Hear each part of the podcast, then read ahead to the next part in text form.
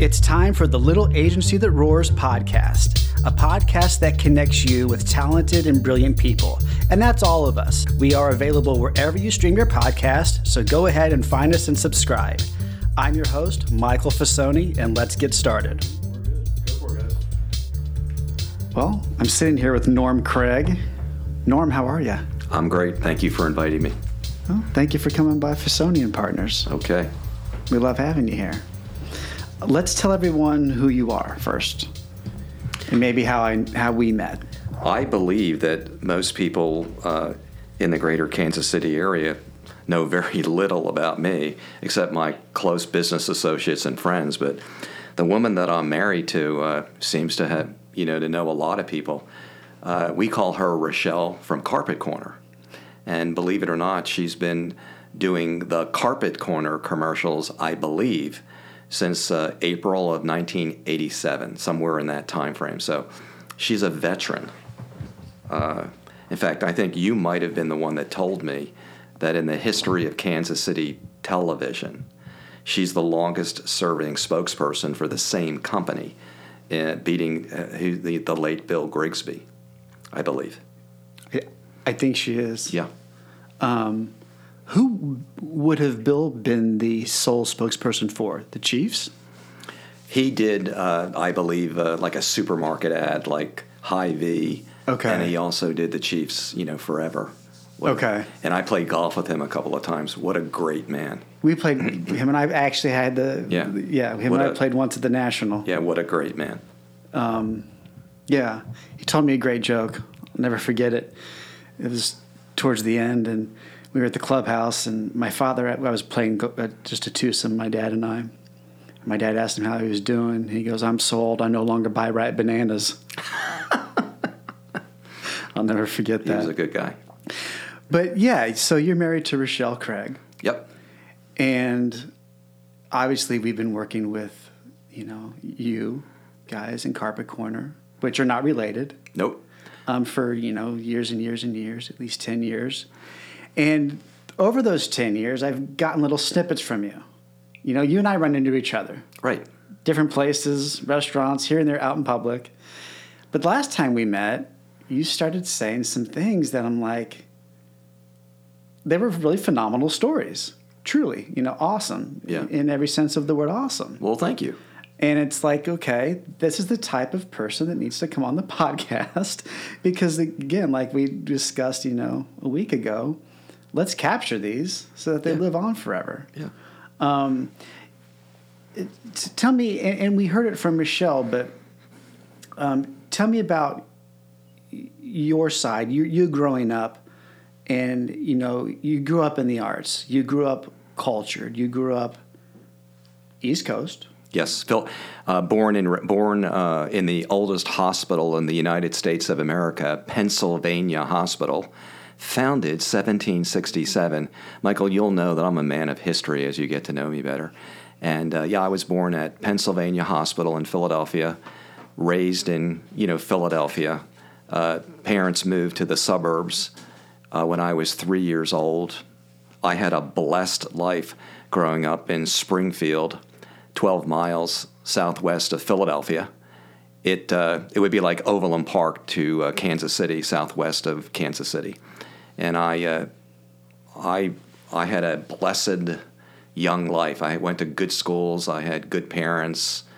Uh, you, you could take public transportation into downtown Philadelphia. It, it was wonderful. It really was. And your father was very involved in Hollywood and the arts. Yeah. And I'll, I'll tell you the, just the quick story. I didn't know any of this until I was about 12 years old. Uh, my father uh, was born in 1909 in Philadelphia, and his name was, he was born, you know, like on his birth certificate, he was born Norio Gregorio Cugino. Isn't that a great name? No. Norio Gregorio Cugino. And uh, my father's uh, family, let's just say, was involved in uh, uh, business in Philadelphia that my father did not want to get involved in. And uh, my father, for reasons that I'll never know, uh, I, I've been told by the family that he left South Philadelphia High School when he was in 10th grade. He was uh, a dancer, a ballet dancer, a modern jazz dancer. He could tap, he could play the trumpet. And uh, he and other women that he knew. Uh, I, I, will also add that in 1927, and I can prove it when I went to the Philadelphia Library, my father was uh, selected as the most handsome man in South Philadelphia. It's, a, it's in the Philadelphia Inquirer, which is still the main paper in greater Philadelphia. And my father uh, got involved with vaudeville, and uh, he wound up getting married at a relatively young age. I have a half sister who's 90 years old who lives in Connecticut.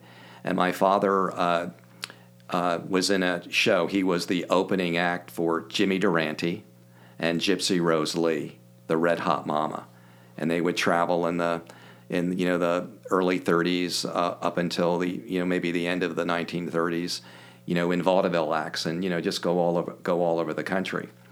He could not use his last name uh, because nobody used their last name back in the days. I mean, John Wayne's name was Marion. You don't think Rock Hudson's you know name was Rock Hudson. Marilyn Monroe was not Marilyn Monroe. So uh, my father took his first wife's last name because it was a benign name. You know, what's a Craig?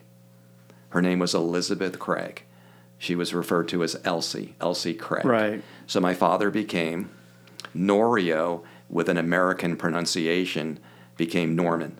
Well, it also helped him shake that stigma yeah. that he was living under. Right. So he was Norman Craig. And uh, when he was in vaudeville for many, many years, uh, he was a member. He was a part of the Dancing Craigs. Again, they would open up for Jimmy Durante.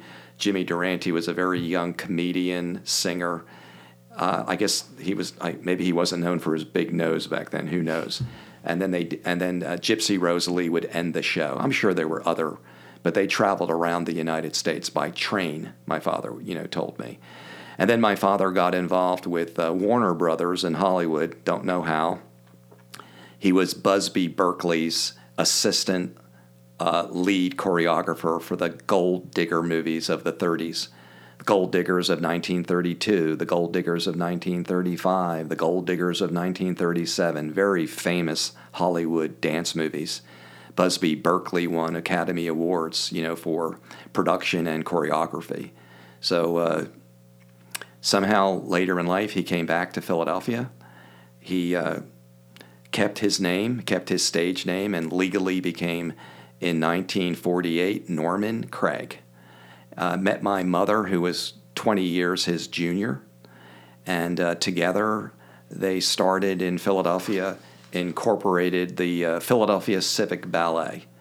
And I will tell you, Michael, that uh, if you were growing up in Philadelphia in the 50s, 60s, and 70s, my parents were dance in Philadelphia. I mean, if you went to a ballet at the uh, Academy of Music, if you went to uh, you know shows in the in the community, my parents brought dance to you know to the uh, to the, the, greater good of you know men and women who didn't have the money to go to mm-hmm. the Academy of Music or you know the Shubert Theater in Philadelphia.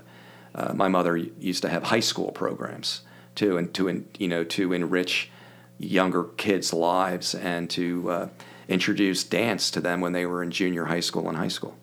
Now, your father met your mother after he, he had already acquired these uh, careers and, and, yeah my father uh, my mother became uh, my mother uh, heard that my father was a, a very significant choreographer dance instructor uh, you know, he was famous when he first came back to Philly because of his time in Hollywood with Warner Brothers and then Metro Goldwyn Mayer. Sure, sure. I mean, my father has pictures of uh, uh, John Wayne, uh, Charles Bronson as part of their young lives when they were in co- on a contract like with 20th Century Fox and studios like that. My father was hired to teach those guys how to ballroom dance. Wow. That was part of, you know, they were taught how to uh, sit properly at dinner and, uh, you know, how to eat properly and, you know, how to, but, but, you know, they all had to dance at some point. So my father would teach them how to ballroom dance or had a two step or whatever the, the Hollywood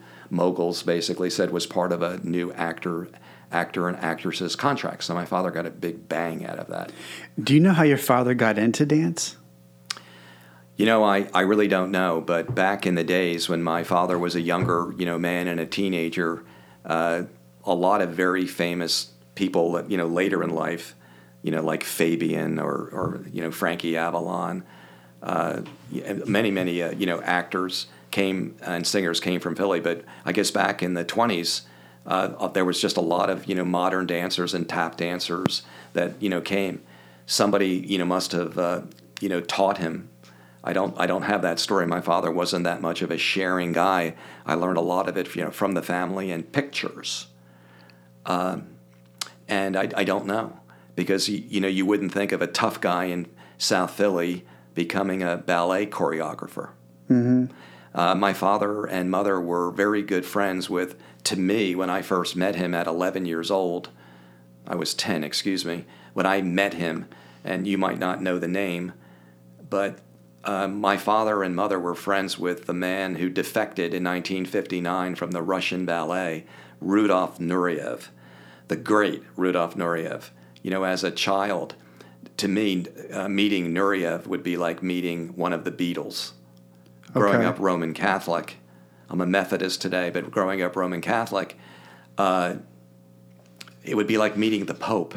And later in life, when he was still a dancer, Baryshnikov came along, Mikhail Baryshnikov. And to me, those are the two greatest male dancers of the 20th century. But my parents uh, had a beautiful ballet studio in Philadelphia, and they had a dance floor that was oak. Professional dancers would not dance on linoleum, they wouldn't dance on concrete. They could get injured. And my parents had uh, dance bars, and they had mirrors all over their very large studio. They had speakers and you know, you know, good sound, a good sound system. And uh, was attracted to that, and he trusted that my parents wouldn't give him up and mm-hmm. tell people that Rudolf Nureyev is in our studio tonight. so my parents would shut the studio down sometimes early. Uh, he was a guest artist with the Royal Danish Ballet, and uh, maybe six or seven of his dancers would come, and my parents would allow them to use the studio, and my father would warm them up. Do you know how your father got into position to be recognized, let alone hired by Warner Brothers and big studios? I believe that during the vaudeville years that uh, he was con- he was perceived and considered a, a very strong dancer, and he helped other men and women learn how to dance.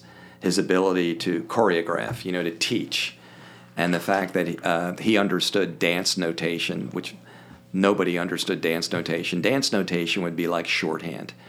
You know, uh, when I was growing, when I first started, you know, like you could dictate uh, like a message to an administrative assistant, and they would write in shorthand. Shorthand, like in a courtroom, you know, where you see those people on those little machines. So dance notation is dance in shorthand, and my father understood that. So men and women could come up to him and have their dance uh, on paper in dance notation and my father would then be able to look at it, study it, and 20 minutes later he understood the dance and, and how he was going to enhance it.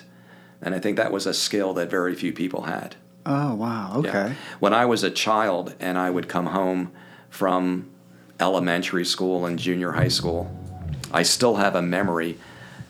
Uh, my father would be at the dining room table in Springfield, Pennsylvania. And uh, I would walk in and he, you know, he would he was like in a trance.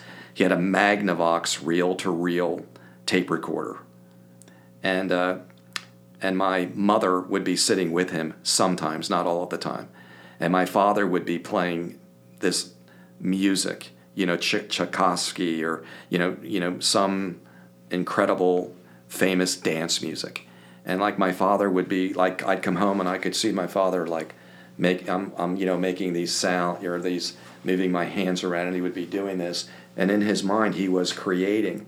And he would tell my mother alicia he'd say uh, uh, sachet sachet pas beret twice uh, uh, three leaps turn around sachet pas beret he was creating and my mother would be writing the dance. Oh wow. It was it was a, it was amazing to watch, and I have this one famous you know in my this is a famous memory when I met Nureyev for the first time. I was in awe of him, and my father said I was in fifth grade, and my father said something like, I, "The reason I picked you up from school today is you're going to meet Nureyev," and I was like, and I'm like I was scared. I was scared to meet him, and my father said, "When you see him." Try to say something just respectfully to him. I, I'm going to let you decide. So when he came into the studio, he came in with his interpreter bodyguard. He was also a dancer. And he was wearing a Cossack hat and like these boots. And, you know, nobody was dressed like Nureyev. And he said to my father, you know, like, hello, Norman. And he spoke broken Russian. And hello, Alicia. My mother, my mother just would fall over for this guy, just he was he was a magnificent looking male, Uh-huh. just unbelievable. Not tall, five eight, five nine. Okay. And uh, he said, "This is my son Norman Jr." And I looked at Nureyev, and I had just seen him on the Ed Sullivan show on the previous Sunday night. Okay. You're too young, but Ed Sullivan, the, the No, show I- I shows in Ed Sullivan from like 48 and to I was in your living something. room. Yeah. and uh, I looked at him and I said, Mr. Nureyev, I saw you on the Ed Sullivan show on Sunday night and you were fantastic. And, and Nureyev's response, which will sound arrogant, was he did not mean it with arrogance. I, I still remember. But he said something like, I know. But I, I, that was, uh, you know, that was the English Russian. He, I don't know. He didn't really know what to say, so he went, "I know." Uh, but that was not. He was not an arrogant man. He was agreeing with you. He was agreeing with me, but and then my father told me to leave them alone, and Nureyev handed my father. Nobody understands this in the world we live in today. He handed my father a box uh, or a, a uh, Scotch tape, Scotch brand, reel to reel tape. His music was on the Scotch tape. And my father walked up the steps and put it in his Magnavox, you know, record recorder. And I saw my father putting it, you know, like doing the circles and getting mm-hmm. everything in there. And Nureyev was in the dressing room. And I went, I went in there, you know, to, to talk to him, and I realized he was getting undressed. And I'm thinking, I don't think I should be in the, you know, the dressing room with Rudolf Nureyev getting undressed. And then when he came out, he was wearing like white tights and like a red top. I mean, it was, and then my father, uh, uh, the other people, uh, he was, he he had Nureyev for maybe the first half hour, and my father said like, Nureyev, to the bar. Oh my God, he's yelling at Nureyev, and I and uh, my father said, get out of here, you know, to me, and Nureyev said to my father, let him stay, let him stay. So my father let me stay for maybe ten or fifteen minutes as my father worked Nureyev through, you know, the. Um, preparing, you know, to dance, you know, the, the like the calisthenics of dance, and had him, you know, uh, and my father had uh, had a like a dance bar. Uh, it looked like a big pool stick, and he would beat to the tempo of the music, and Nureyev would listen. And then my father looked at me after about ten minutes and goes, "I told you." Get out of here.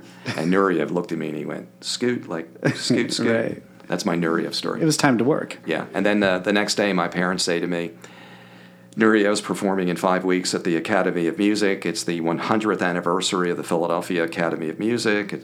At the time, they were very well known for Eugene Ormandy and the great Philadelphia Orchestra. The Academy of Music was built in 1865, and my father said there's a there's a scene in a toy store, and you don't have a lot of dancing to do, but there are some moves. You're going to be on stage with Nureyev. And they told me three days before this happened. This happened in May of 1965, May 11th, like. And what is this year you you're in? It was a it, it was a show. He was the lead dancer, the guest star dancer for the Danish Royal Ballet. You know, at the time he had left the Russian ballet. He was now super famous everywhere in the world. So to be like when the uh, you know when the stage curtain went up and I could see thousands of people in the audience and Nureyev is dancing in front of me as a as a kid that was going to be 11 in about a month. I mean, I have to tell you, that was some pretty that was a big deal in my life. Were you involved in dance and music at that point in your life? Very, uh, I, I don't want to make it sound bigger than it was. My father uh, uh, was really not for me getting involved with dance. Oh, really? And, and the unfortunate story that I, I, think I even shared this with you at one time, but when I was very young and I first started, you know, going to dance class, I used to be beat up, right? You know, by like if you're in second grade and a kid's in fifth grade, you know, if somebody's 11 and you're eight, that's a big deal. Right, that's a big age. If you're 60 then. and somebody's 63, it's not a big deal. Right. But uh, I just can tell you that. Uh, and kids are cruel. After uh, maybe, you know, taking a lot of abuse in the neighborhood and taking, I, I think I mentioned one time I came home from whatever I was doing and it was late at night and my mother didn't get all the makeup off my face. You know, if on stage you, you have to wear makeup, I don't care who you are. And I got beat up like at the bus stop, I got beat up at school you know, uh, later in life, I took care of business when I was older, and those kids were little. I, I never forgot, to tell you the truth. Well, and they found out your, your family's lineage. So I, I got in, so I got involved in sports, and baseball was my was the big thing in my life. So that's what. I But did. you did eventually get into dance, didn't you? no, You never did. I was involved with dance from maybe eight years year old to eleven years old, Okay. and without trying to come across as inappropriate or arrogant, you know, I was built for dance. You know, I mean, I had the legs for dance, and uh, most dancers of that era, if you were over six feet tall, that was actually difficult because most prima ballerinas were like five feet to five four, five five. If you were over five five, it was it was very difficult. Uh, especially if some of the male dancers like Baryshnikov and Nureyev, which were the lead dancers in everybody's mind, they were not they were 5'8, 5'9, 5'7, 5'8, 5'9. Today, there's many men, you know, that are over six feet tall, and there's many women that are 5'7, 5'10, 5'11 that are that are dancers. It's a different era today. Let's talk about that for a second, since we can. Um, is there a reason? Does the body not move the way a um, that type of dancer should at that height, or is it is it more so over time? Your uh, a taller person just can't move that way. I just think it, you know, I think really if people that are choreographers by trade, and if you look at some of the greatest women dancers in the history of dance, Ginger Rogers, I'm, you know, I'm just thinking, you know, if you think and you look at their height, There's a sweet spot. there's a sweet spot, and it's really uh, how long their upper leg and lower legs are. A lot like modeling. Exactly. There's a sweet spot for modeling. I don't care what people There's say. There's a sweet spot for turns. There's a, a, a sweet spot for jumping. And there's a sweet spot for how much a man can handle when somebody is thrown into the air and has to be caught and things like that. So, uh, but you know, the world's a, the world's a different place. My parents wouldn't allow a dancer to even take a lesson until they were five years old. You know, physically and mentally, they had to be a minimum of five years old before they could start a dance class. We have kids today that are even starting, you know, before that. Right. Yeah. I'm not saying it's good or bad. I'm just saying that it's just the world's a different place. so this is where you really got your appreciation for the arts, music, Yeah. theater, dance. Like, uh, if you go to my Because you and Rachelle attend a lot of local. Yeah. If you were to, I mean, I've known Rachelle so long that she has, uh, she even took a dance class from my father before he retired Oh, at the cool. Philadelphia Civic Ballet, you know, school before my father retired. And uh, my mother, uh, uh, like it, uh, my Facebook page has pictures of my mother and father in their younger years. I mean, my mother uh, was Armenian. Her name was Alice Dakarian. I will tell you, Michael, that if a name ends in I A N, uh, you are Armenian, like 99% for sure. If your name, if you have a four cylinder, la- four syllable last name and it ends in I A N, you are Italian. So a few weeks ago, somebody came up to me and said, Norman Craig, Norman Craig, what's your background, Norman? I said, Well, my father was Italian and my mother was Armenian. And this person looks at me and goes, Craig, Craig. How's that Italian? And I said, Well, what if I told you it was Cugino? And then this woman says to me, Well, what's an Armenian? And I was really, I have to admit, I was frustrated. So I said, Look, I'm half Kardashian, okay? I'm half, I'm half Kardashian. And she got that. Well, She got that. it's a universal language. Yeah, Robert Kardashian. You know the Kardashians. So when I, as soon as I said, "Look, I'm half Kardashian," she goes, "Oh, I get it, I get it, I get it." you know, so I thought that was a good one. So my mother, uh, you know, grew up a very proud Armenian. If you are Armenian, uh, you know about, you know, you, there's always the Nazis and the Jewish people of World War II. Well, the reason I'm here is because you know there was the Turks and the Armenians in the teens of 19 the 1900s. My grandmother was put on a boat and arrived in uh, Philadelphia. Uh, I don't know in 19 whatever, and uh, that's because if she didn't, she would have been killed on the on, you know on the streets of uh, Istanbul. So or Constantinople, which was the capital of that area back in the day. So. Uh, you know, I grew up a very proud Armenian and I grew up trying to explain to people how Craig is Italian. Right, right, right.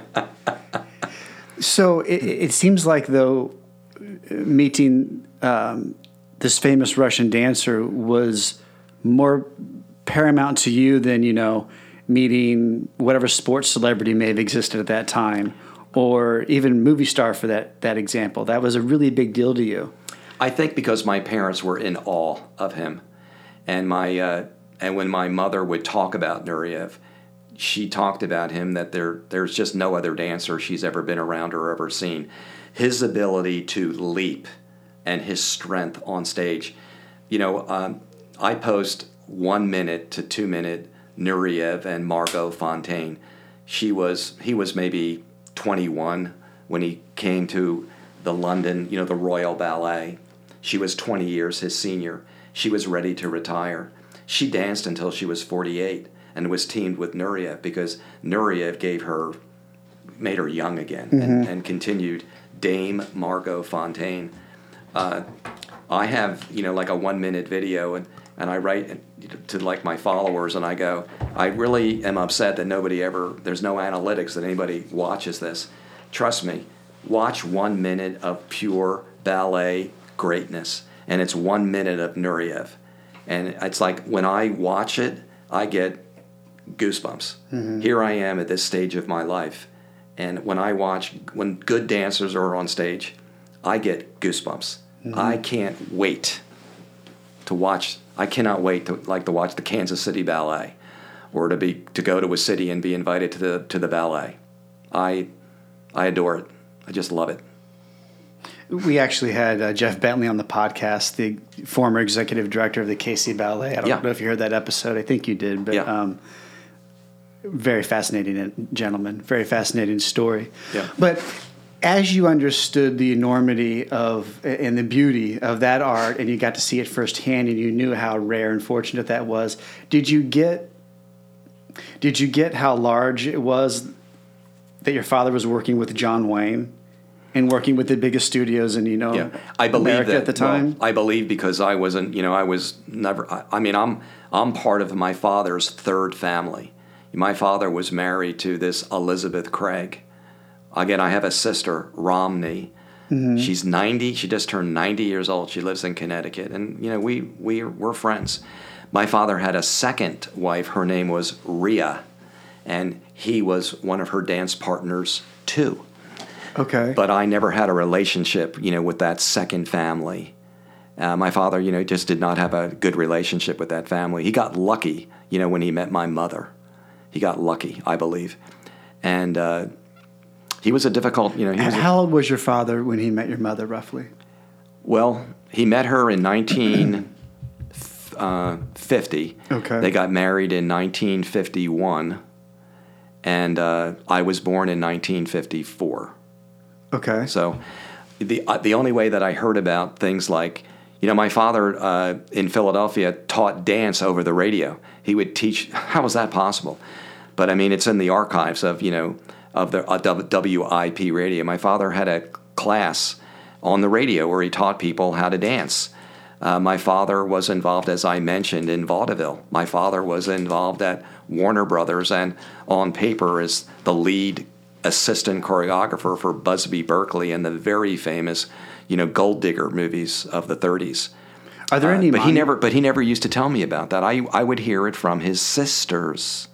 He was the youngest of thirteen. He was the youngest of thirteen children, and I would hear it from his. His sisters were very proud. Oh, wow. Of, his sisters were very proud of him. My father, you know, they were very proud of him, and they would say, "Did you know your father? Did you know your father? Uh, did you know your father? You know?" And I would like, I, and when I would say things to my father, he just, they didn't talk about themselves. They You just had didn't. 13 aunts. Well, I mean, they were uh, again. Remember, my father Well, was spread across three, yeah, I mean, different uh, families. there was a very short period of time when all of them were alive, but uh, my the last one died when she was 89. But you know, uh, when I was growing up, uh, they all lived in South Philadelphia. We lived in the Philadelphia suburbs, and uh, I'm you know I'm just you know letting you know they were all old. You know, we were just young kids, and they were Mm-hmm. old because you know by the you know when I'm a teenager, you know my father is. Uh, you know, in his 50s, uh, you know, 50s and 60s. He died when he was 82. Is there anything in Philadelphia that commemorates your family or father? Well, I, I, you know, it's not like there's a Rocky statue on the, you know, the. I don't no, know. No, just- no, just they're like- curious. Uh, no, I don't. I don't really think there are. Uh, my father was involved in uh, teaching young dancers who later became Broadway stars, and you know, in their memoirs, or sometimes if you were to go to see a show, Mm-hmm. they would say I was trained by Norman Craig of the Philadelphia Civic Ballet. And again, in, in the maybe in the 70s and 80s, that would be a big deal. You know, here we are now in 2023. I, I don't think that anybody would remember my father. Uh, there is a website that's uh, the Philadelphia Civic Ballet, like the history of the Philadelphia Civic Ballet. And my sister built it, and my mother and father, you know, are mentioned on that website. And what is the website? It's uh, like www.philadelphiacivicballet.com. Okay. Yeah. And uh, Temple University, where I graduated from college, and my sister too, uh, has a, a like a Philadelphia Civic Ballet archive. So if you go to the library of uh, the great Temple University in Philadelphia, there's an entire archive of the Philadelphia Civic Ballet from the 1950s to the ni- to the end of the 70s. How hard was it for you to leave Philadelphia? Tim, Uh, watch your, your foot there's on that. Yeah. Honestly, your Foot's grabbing his cord. I started with a company called Marion Laboratories. Ewing, Marion, Kauffman, Mr. K, the great Ewing, Marion, Kauffman. And uh, you know, I I graduated from the uni- or I graduated from Temple University and went to school.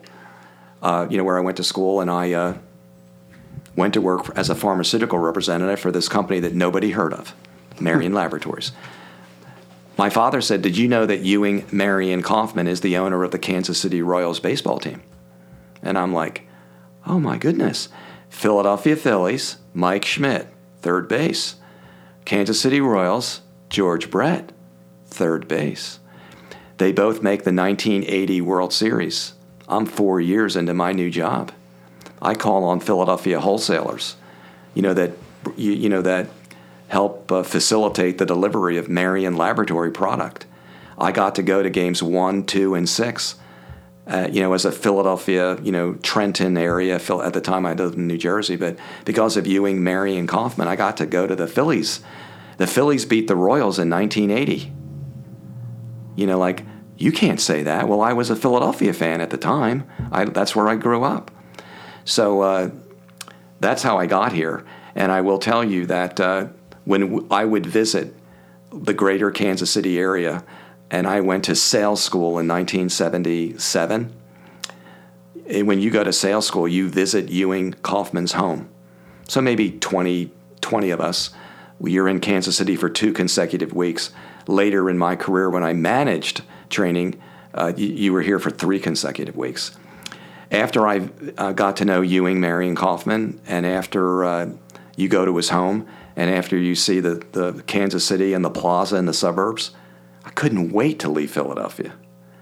Rachelle Murator and Norman Craig were the first people in the history of those two families to ever have moved more than 35 miles away from the greater Philadelphia area. Really? Yeah, our parents were ill, both of them, when we left. We got on a plane one day and we flew here, and uh, we lived in. I lived in a hotel for six weeks until our house was sold. Then Rachelle joined me in February of 1981, and uh, we lived in Lenexa for five years, and then we built a house in Overland Park in a, a, very nice neighborhood called Nottingham Forest, and we were there for 34 years to the day, December 8th to December 8th, 34 years later. and now, as you know, we've downsized to a smaller home. So did you really wanted to live in Kansas City? I wanted to. I mean, I loved living in. I love living in Johnson County. Uh, I'm one of the few people that have seen and experienced the rebirth of you know Kansas City downtown. I give Mayor Barnes tremendous credit. I just I was very involved when she was there. I was very involved in building businesses in the area, and I, I believe that the men and women who were running the city, but I, from a leadership standpoint, you always need good leadership. You know, like uh, you come to Kansas City today, downtown, people are living there. Mm-hmm. You have food like Cosentino's.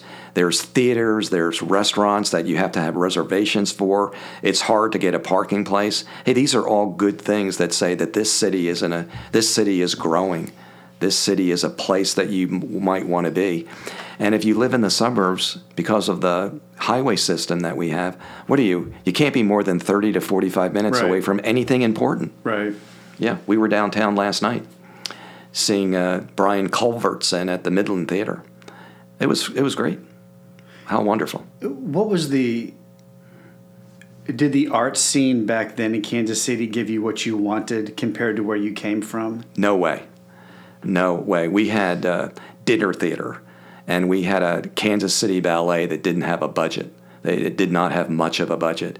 The men and women who built the Kansas City Ballet to what it is today, I would tell you it's probably one of the top five to seven ballet companies in the United States. Right. If somebody doesn't believe me, then go see, go to the Kauffman Center and But see. that had only happened in the last decade or so. Uh, maybe 15 to 20 years, but for the last decade, it's it's big, and it's and they're they're attracting men and women who are signing contracts and staying in Kansas City 12 months of the year.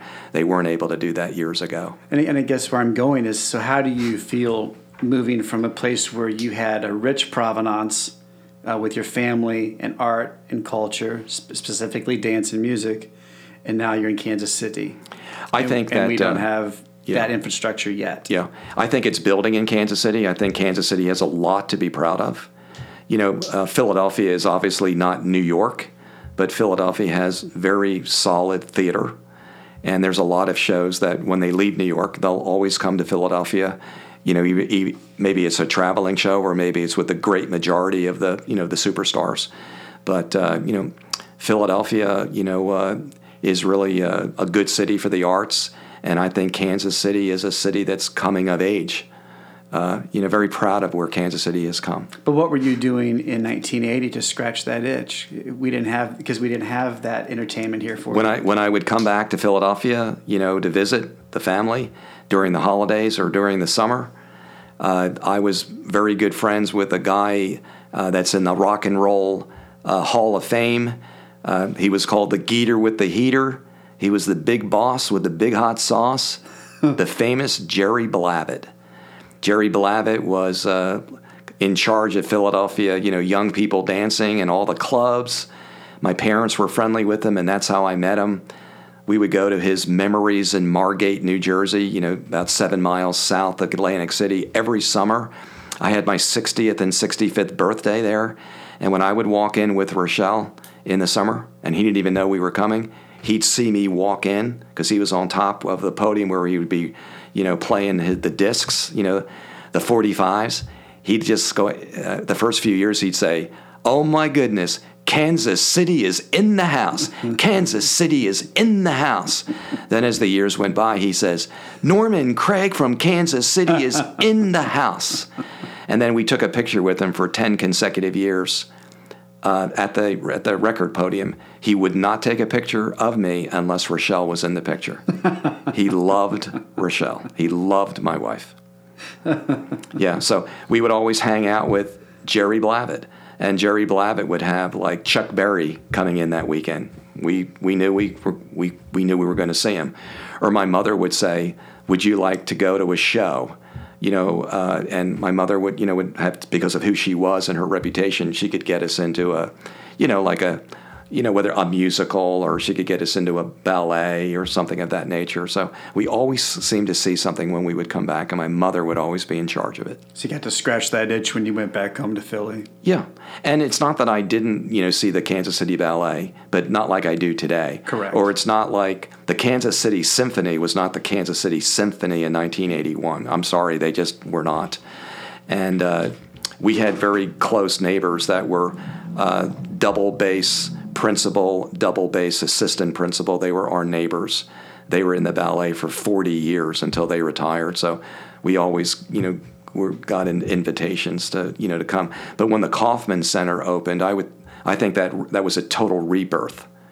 You know, whatever side you're on, you know, the ballet is on the uh, the Mrs. Kauffman side, and then we just saw Audra McDonald a couple of weeks ago. What a probably the third time we've seen her. We've probably been to the Kauffman Center 50 or 60 times. Mm-hmm. I would tell anybody, make sure you get a you chance. You guys go to a lot of shows. Yeah, I would say you, everybody needs to visit the Kauffman Center. But visit the Uptown Theater, visit the Midtown. I mm-hmm. mean, you know, there, or the Midland, I'm sorry. Mm-hmm. You know, there's so much history in this city. Mm-hmm. There really is.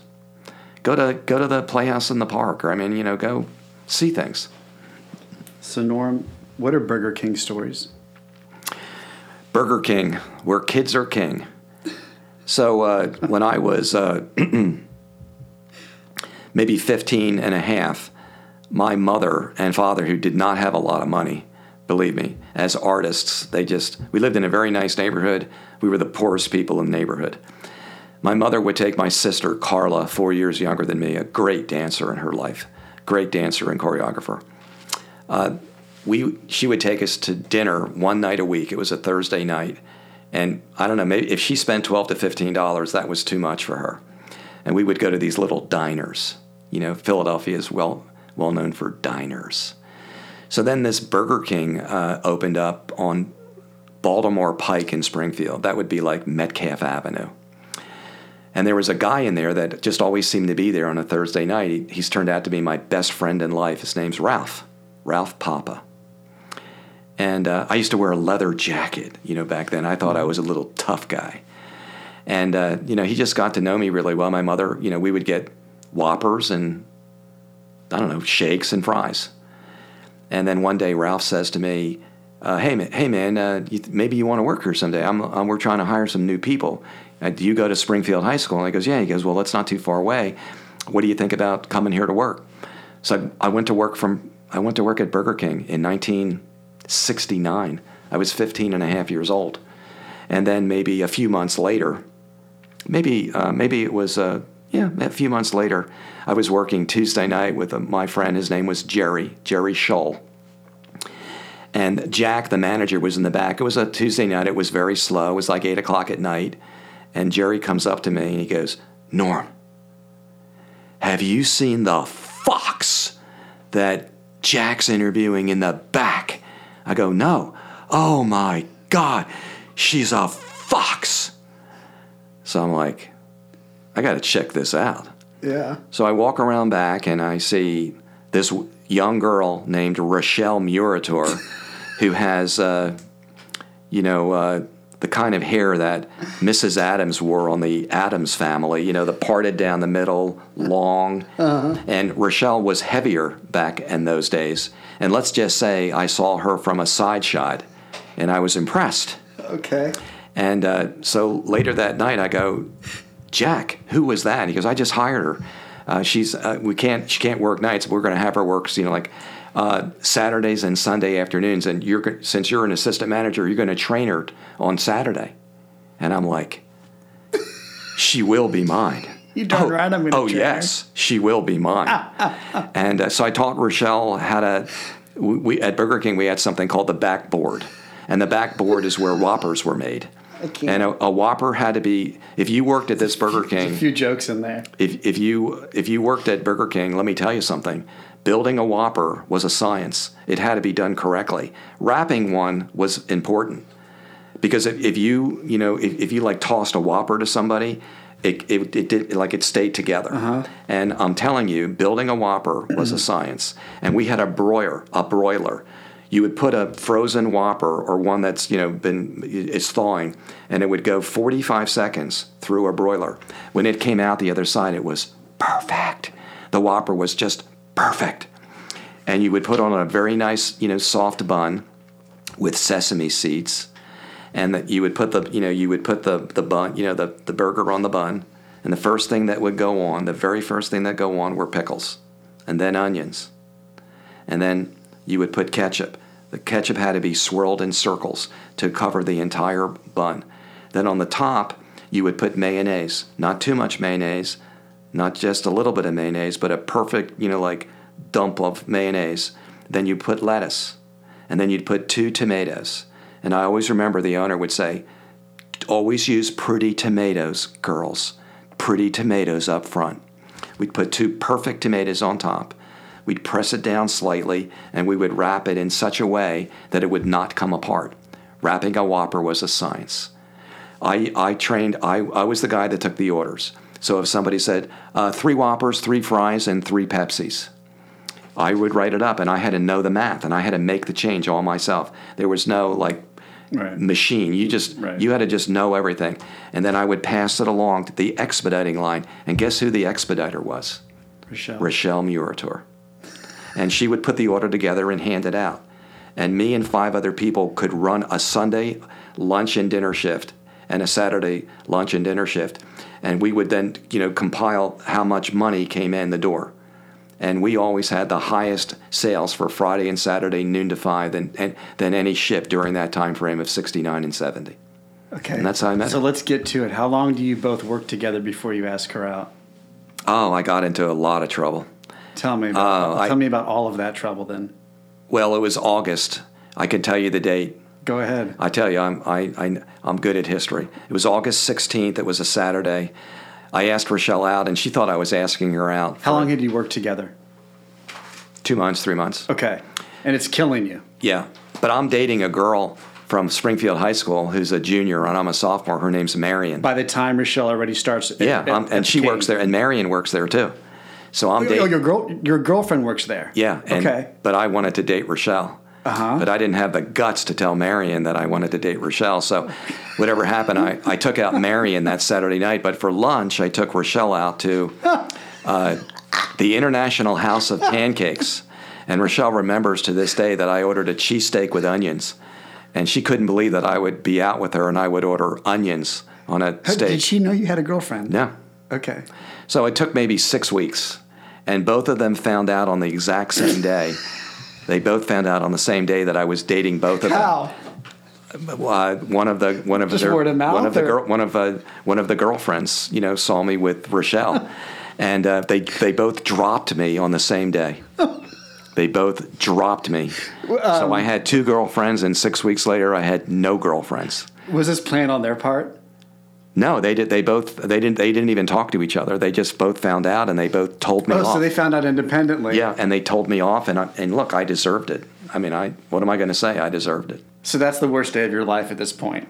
Yeah, I was young. I was I mean, like, cl- yeah, I was it has like, to be. Yeah, and then slowly but surely, I uh, Rachelle, you know, I, I mean, I pursued her heavily. Oh no, we're not going to cliff note this part of No, it. It's I mean, okay. I- I how do pursued you her. how do you how do you uh, how do you get that respect back? I uh, apologized to her profusely. I told her, look, I was dating this girl because I liked her, and then you came along. Well, can, we- can we can we can I ask what do you tell what do you tell what's her the other girlfriend? Marion. What do you tell Marion? I, I told Marion I, I really apologize, but I, I really, I, I'm really like uh, in, enthralled with this new girl, Rachelle, and I didn't know I was going to be, so I needed to go So you- out with her a couple of times. that to Rachelle? Yeah, I mean, look, she was very bitter about it. I mean, as the years had gone by after that, you know, Rachelle broke up with me a few times. I mean, we knew each other. I mean, I've known her for 53 years. I met her in 1970. So uh, we've been married for 46 years next week. So, you know, during that dating time, you know, she was a very popular actress at West Chester University. She's the only actress that we know to this day that, you know, they have Academy Awards every every year. She won it two consecutive years in a row. Nobody's even done that since then. And uh, she was very pretty, very attractive. Uh, you know, uh, everywhere she worked, the, she worked in a bakery, and all- all of the mothers would come up to her and go, "I want you to meet my son, the dentist. I'd like you to meet my son, the doctor. I want to come over to my, to my house. I want to introduce you to, to my son, the lawyer." And what the heck was I? The king. Nah, I, I was at Temple University, graduating with a degree King. in secondary education, starting uh, with a pharmaceutical company that was headquartered in Kansas City. But I won. I mean, in the end, I won after all of those guys. You well, know, she recognized your love for art and music? Yeah, my wife is. Uh, I mean, obviously, she knew who Rachelle is very was, well. I'm My sure. my my wife was uh, an actress in college. She did dinner theater in Philadelphia. She did things like Tiffany's Attic here in Kansas City.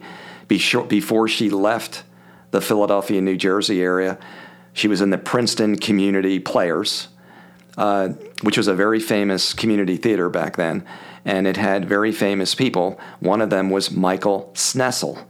He was a two time Daytime Academy Award winner for One Life to Live. He was the lead writer. And he brought Rachelle into New York, and she was on One Life to Live She told that story on for a relatively short period of time. and she told us why she kind of didn't get an extended. well, it was the woman who was the lead. Yeah, there's seniority in politics. If you look at those two back in the day, they look very much alike. yeah, yeah, Yeah. But what happened what is I said. got promoted to Kansas City, Missouri in uh, December of 1980. We moved here in 81. And uh, Oh, so basically. you didn't really that- choose Kansas City. No, I got promoted here. Oh. I was a pharmaceutical rep in New Jersey for four years, and luckily I did very well in a very short period of time. And I got the opportunity to get promoted, and uh, obviously Rachelle came with me. We've loved it here ever since, but that ruined her One Life to Live career and her community theater, uh, you know, and when she would play in those dinner theaters. But then she came out here and she did dinner theater out here for a short period of time. And then, you know, like everything, we, we decided to have children. And she was a, I mean, she was 28 when uh, the first child was born, Ryan, and 33 when the second one was born. So, you know, we were not young parents. Back in the day, that was pretty old. In the early 80s, you know, in the mid 80s, that we were pretty old, you know, to have children. You guys have such a solid family. Um, We have great a good kids. We have great children. You really do. Well, you guys are really good people. Thank you. You know, um, I always say that about Tim over here. You know, Tim's a great guy, and um, him and his wife have been together forever, and they just they have three really great kids, and it just seems that you know That's great. that gene gets passed down somehow. Um, you know, I asked Rachelle when she was on the podcast. I asked her this question directly. We did not explore it, and we can if you want to, Norm. But uh, I said, you know, you guys seem to have such an amazing relationship, and it's been going on for quite some time. Obviously, what's the secret? And the way she said it was um, was noteworthy. She said, communication. Yeah, you know, uh, you, d- you don't want to sit here and like say to the public something like, oh, you know, we get along so well and we never argue. And uh, Rachelle is, uh, I'm just going to tell you, uh, Rachelle Craig, um, uh, Rachelle Muirtor Craig. I've never met anybody like her. You, you know, I know a lot of ladies, a lot of women, a lot of, you know, wives, you know, they're friends of ours. Rachelle is uh, an incredibly creative human being. Uh, she plans uh, things that nobody else would ever even consider planning. Uh, every, you know, she works hard to make sure that things are done right. I remember years ago. I don't know what the experience is today, but she was called One Take Rachelle. She would prepare for the t- for the TV commercials, and usually, unless there was maybe a, you know, maybe she was uh, mic'd wrong or there were sound issues or whatever, the lights, something. But nor normally, you know, you never would say, "God, I wish you would have been more prepared, Rachelle." I don't ever remember that being said to her. Right. She was she's pro- a professional. She's professionally prepared. Uh, she was a great daughter. Uh, you know, a great. She's a great sister. She's an incredible mom. She's a she's a great wife. Uh, there's just I can't even think of somebody that doesn't like her, and that's you think about that. I don't know of anybody that just really dislikes this woman. You know, she just cares about people, uh, probably you know to a fault. And I think that uh, when you're with somebody and you and we you know you have your ups and your downs, like losing a job or you know so, you know things happen. Uh, you know she just she's always there for you. I, I you know she just never gives up. She just and in in life, you know people are positive and people are negative. She leans always to what's what can we find positive in this happening if it's bad. But what did we learn from this? I've just never been around anybody like that. I, I don't know how else to explain it. She's just that kind of person. you can feel her uh, how genuine she is um, and that's me knowing her a long time but and i've seen it with people she's only met once you know, or maybe doesn't have as much exposure with. You know, Tim does a lot of work with her too, Yeah. but not as much exposure as me. And you can just, she's uh, just authentically genuine, which is kind of a double. Yeah, and when people uh, like yesterday dinner, somebody came up to the table and said something like, "Aren't you Rachelle from Carpet Corner?" And then uh, during the show last night at the Midland Theater, uh, Brian Culbertson and his incredible band, uh, two women approached her uh, and said, "Aren't you Rachelle from Carpet Corner?" She never acts like frustrated, or she always stops. She'll greet them. She'll she thanks them for recognizing her. I mean, I've never ever not seen her act that way. Even where sometimes it's like this is not the time that I can have a conversation with you, but Right. she tries so hard to go out of her way to not offend. Can I tell you one carpet corner story? please, real quick. tell me three or four. Okay, listen to this one. So, 2017, we had a wonderful, wonderful dog. Her name was Marley. Marley was in uh, commercials I at- remember Marley. in the house at Nottingham Forest. And Marley was a wonderful dog. And we got her when she was maybe four and a half years old. We did not think she was that old. We thought she was two, but she was four and a half. And unfortunately, she died at 10. She had Crohn's disease. And losing her was, I mean, that was, we've lost dogs before, but this, this dog was like, I had a really hard time losing this dog. And uh, we used to go to Las Vegas where our you know our sons live, and we would go. And Rachelle was able to get the dog on the plane, whatever she had to do to get the dog on the plane. So I I got a Southwest, you know, and I had an A ticket, and she had a B ticket, and whether you're supposed to hold a seat or not, I got in you know early, and I. I held a seat for her when she walked in. She has the dog kind of in the front of her. I call it in one of those little baby holder things, uh-huh. and the dog is sitting there looking. You know, Marley's a cute dog, uh-huh. and I yell and I go, Rachelle, like here I am, and she waves at me. And this couple, I'm standing up because you know she has a little bag, and I was going to put it up for her. And this couple right across, we were in row 12, and I hear this woman go, Frank, Frank, look, look, it's the carpet corner dog.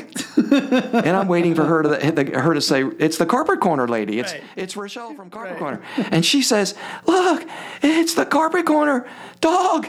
Dog. And I just I just started laughing. So when the when the you know when they got you know like four or five seats closer. I asked the woman, "Would you like to pet the carpet corner dog?" and she never even acknowledged Rachelle. She was like, "The carpet corner dog. What's the dog's name?" It's Marley. Hi, Marley. Carpet corner dog. Can we take a picture of the carpet corner dog? It's like Rachelle didn't even exist. And he's strapped, just for perspective, because it's a podcast and there's no video on this one. Um, you know, Marley was what, seven pounds, ten pounds? Uh, Marley, yeah, Marley was probably a, a twelve pound dog. okay, yeah. yeah. Yeah. and strapped to her yeah, yeah, chest, yeah, yeah. in a, baby a carrier, ten to twelve pound dog. Yeah, in a baby carrier, yeah, yeah, though. yeah. That was ridiculous. In the, I mean, and even now, uh, like everywhere we go, if somebody recognizes her, they say, "Is that your dog in the commercial?" yeah. And it really makes me realize having the dog in that commercial is important. oh, very important. I think it's important. very important. Are you kidding me? Yeah. I mean, there's a few times we shot where we've had to reuse old footage of the dog just because she couldn't be there. Yeah. Yeah, because they think that's your dog. Yeah, but uh, you know, I mean, I've watched Rachelle from the hairstyles of the '80s, and Rachelle always, as you know, dresses very conservatively. Uh, you know, she she loves she just loves doing it. Yeah, she. I, I told her to, she's. I think she's part of Kansas City television history, Oh, most and I, and if that helps Carpet Corner, fantastic. One hundred percent. Yeah, Um, I, I think I told her this, and I've, I know I've told Tim and other people, but I was in a uh, called a business pitch, and when the person saw that we handled Carpet Corner, and he was a little bit younger than me, he lit up. I watched her as a kid. I had the biggest crush on her, he knew a lot about her. Yeah. let's just say that. Not too much to where it was, you know, a little creepy, but he knew about this you know, this woman. He didn't, you know, really know her full name and all that. But I mean, yeah, she goes. Well, we she has had people. I've only heard it maybe once or twice, but she's told me maybe ten times. Young women that she taught at Resurrection Church, like Sunday school type stuff, Mm-hmm. or people, young women who remember her when they were growing up. Their daughter's name is Rachelle because of because of yeah. Rachelle. She told me a story. She met a woman at the grocery store. Yeah. The woman heard her call out your wife's name, Rachelle, and the other woman stopped her and said, "Are you Rachelle from?" She goes, "Yeah." She goes, "That's how I got my name." Yeah, I think I, They I- named me actually. after- I think I was there for that one.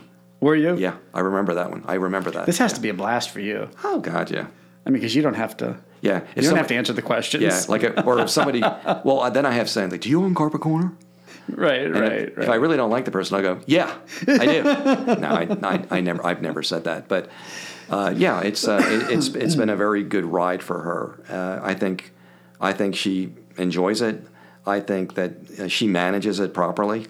You know, I mean, she she she does it respectfully.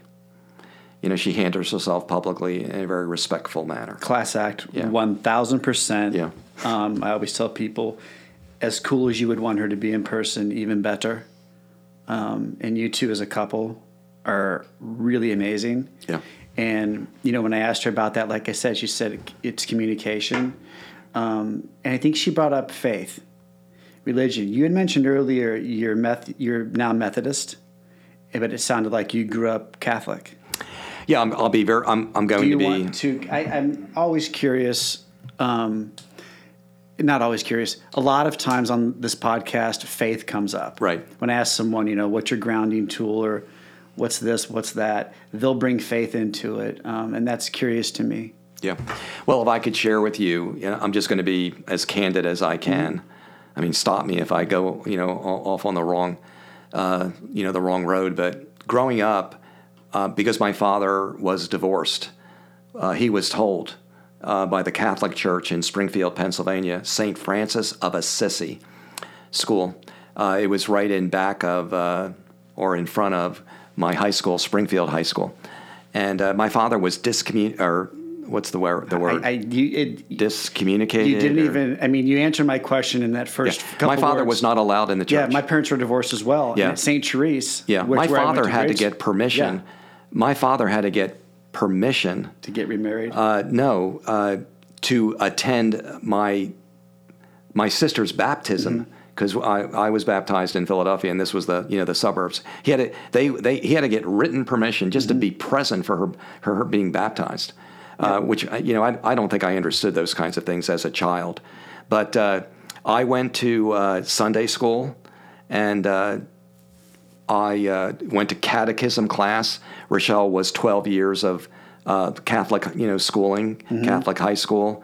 She she's we're so old that you know back when she went to high school, one side of the school was for boys and one side of the school was for girls. I mean, you know, that was a, the high school was split in half. Cardinal O'Hara High School, maybe five miles from where I went to high school, which was uh, Springfield, and uh, I, you know, I grew up in a, uh, you know, public school system. The public school system today in that community and back in the day, blue ribbon all the way, top notch. Again, blessed to have grown up where I, where I grew up, just blessed.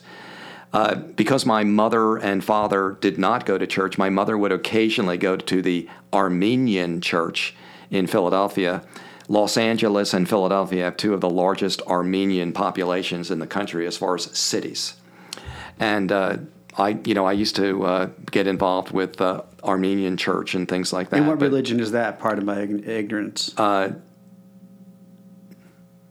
don't know. I should. Okay. I mean, I'm embarrassed that I can't tell you okay. that. Uh, I mean, very close to like a Catholic type of a Okay, religion. but it's their own their Yes. own Armenian version of it. yeah, and the Ar- and the Armenian priest would speak in Armenian, which meant I I couldn't really relate to that. Okay. But I'm admitting to you that uh, Rachelle's parents, uh, as much as you know, Catholics, they grew up going to Catholic schools and things. They weren't really that religious. And I think when Rachelle and I moved to New Jersey, and then we moved to Lenexa, Kansas, and eventually Avon Park, we were in need. You know, we were really in need of a church. So we started going to like a, the Catholic church in Lenexa. Based on the, the way the boundaries changed, we went to three Catholic churches in Overland Park area. And then, as maybe it was 1999, we had met some close friends that moved into the neighborhood. They're our closest friends today.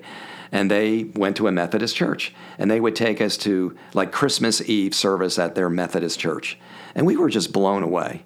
You know, uh, going to Mass versus going to service is there's, you know, we're, we're all, you know, uh, you know, moving towards and, you know, we want to be wor- working with the same God. But I'm just saying, the Methodist Church really intrigued Rachelle and I. We liked it. And then as time went on, uh, we met Adam Hamilton at Resurrection Church. Today, I manage a ministry at the church. You know, I manage the job search ministry, men and women who are unemployed. I help them. You know, I have a, I have a group that I've put together. We help them find employment. 27 people this year we've helped. Last year it was 26. Oh, wow. But uh, there's to me, there's something about going to um, resurrection. I really get involved with the music. Uh, I like the music, and something happened to me. It happened on Christmas Eve, 2017. I'll, can I share it real quick? Please, we have plenty. So it's it's uh, it's Christmas Eve service, and it's the midnight service that we used to go to, and it's crowded. It's big time crowded, and you know they they they everybody lights you know the candle, mm-hmm. and all the candles are out there, and then he always ends the sermon in such a unique and special way, and uh, I remember uh, again it was 2017, so I had to be 63 years old, 2017 I, I almost said mass ended, but it's it wasn't mass. Service ended, and everybody was getting up, and I just sat at the I just sat at my seat. And this is the only time, Michael, this has ever happened in my life, and I'm telling you, like it. This is the only time this has ever happened in my entire life. I felt that I I felt that God touched me. I mean, I actually felt, you know, do not get up. I'm still I'm still, you know, talking. I'm still talking with you, Norman. And my wife looked at me and she goes, What is wrong with you? We're, we're going to be late because we were going to this midnight thing. And she goes, We're going to be late now. And I said, Rachelle, I said, I feel like I've been touched. You know, like, she goes, What are you talking about? And I said, No, I, I said, God just told me that I have been so blessed, you know, working at the Marion companies all those years and you know, r- really at a young age, you know, doing well. Mm-hmm. I, I've been blessed. I've been asked to serve. And when I tell you that Rachelle looked at me like I was like I needed help, she was to she was to like take me to the emergency room like I had been possessed. So the very next week, you know, I she said I was acting strange. I went over to Resurrection Church with my resume, believe it or not, and I said, "I'm here. I want to find out if I can volunteer and serve the church in some way." And this woman, her name was Jennifer, I just remember she goes, Okay, Norman, you know, we need parking attendants, especially on the service that you like so much, Sundays at 5.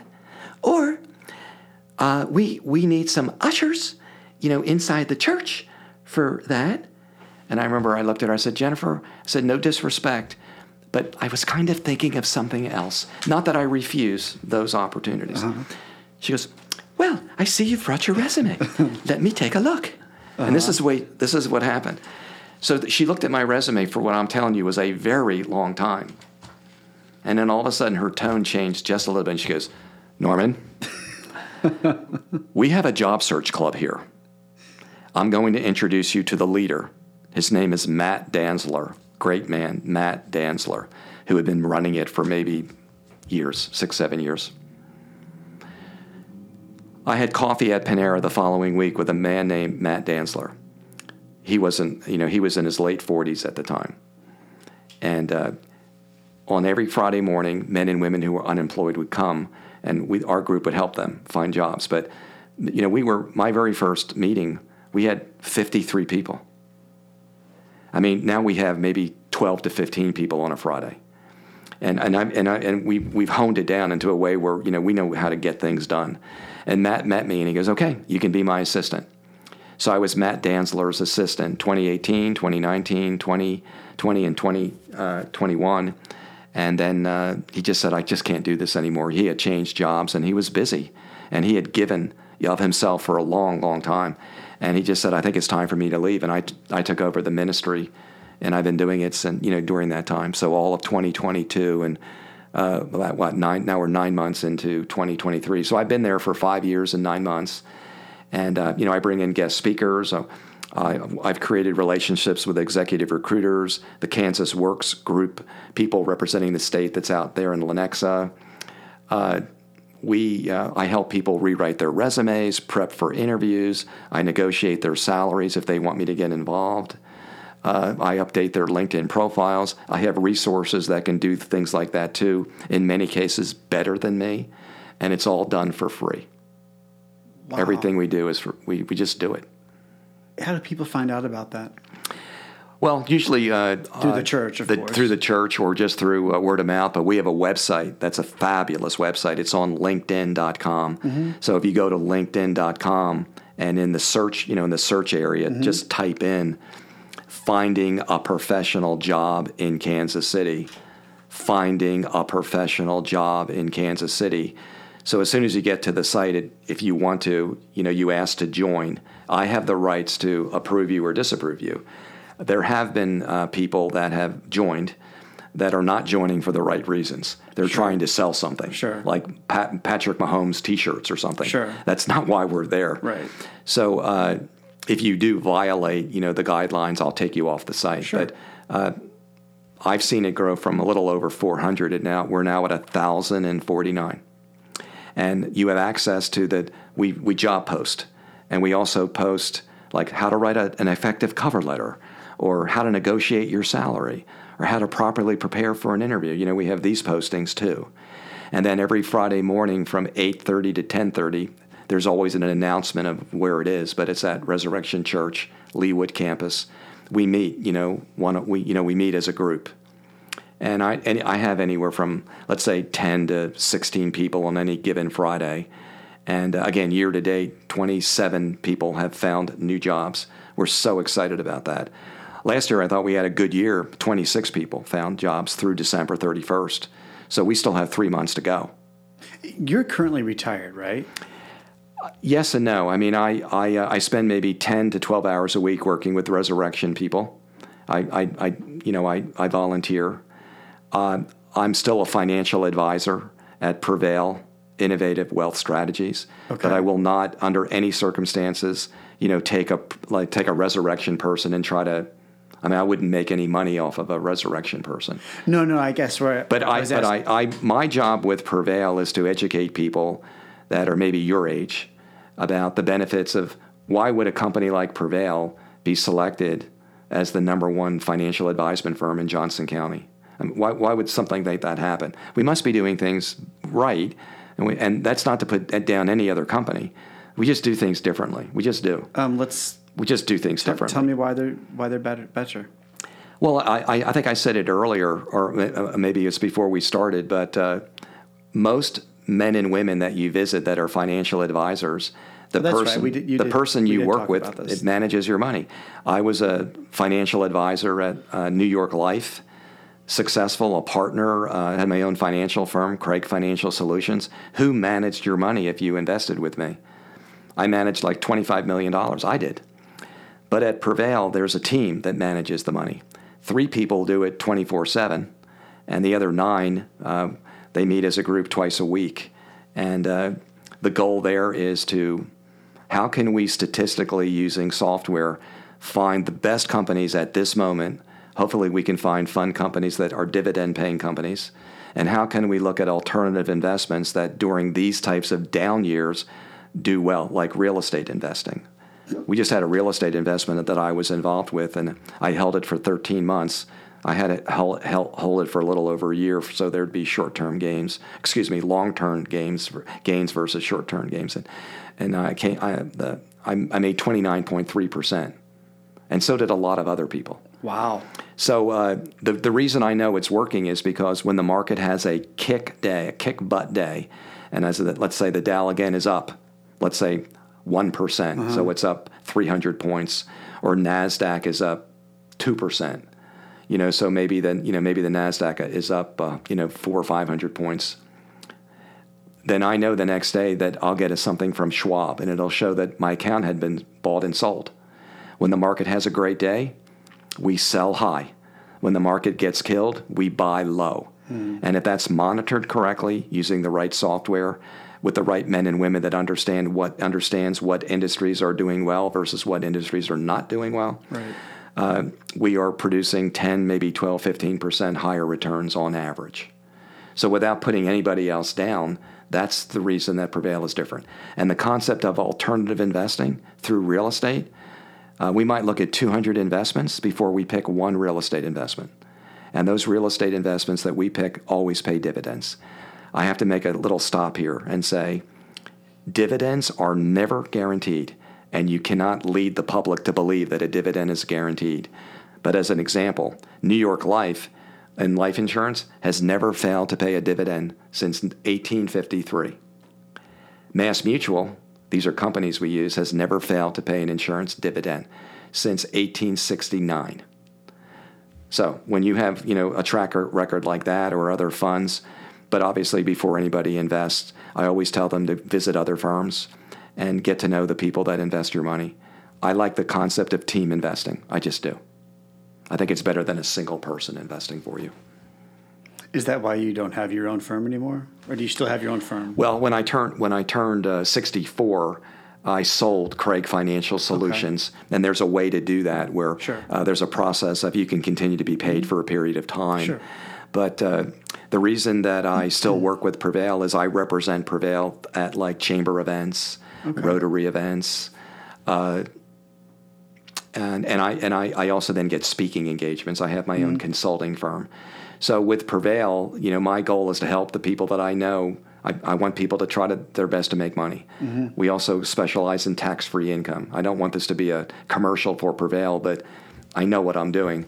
So about I'd say I work about 10 hours a week at Prevail. I volunteer about 10 to 12 hours a week at Resurrection, and maybe during the week, maybe there's three to five hours a week where there's five different like talks that I give, and uh, my the one that is the biggest one now it's called my first 100 days in office, and that's how to prepare men and women that when they accept new roles, how to not fail.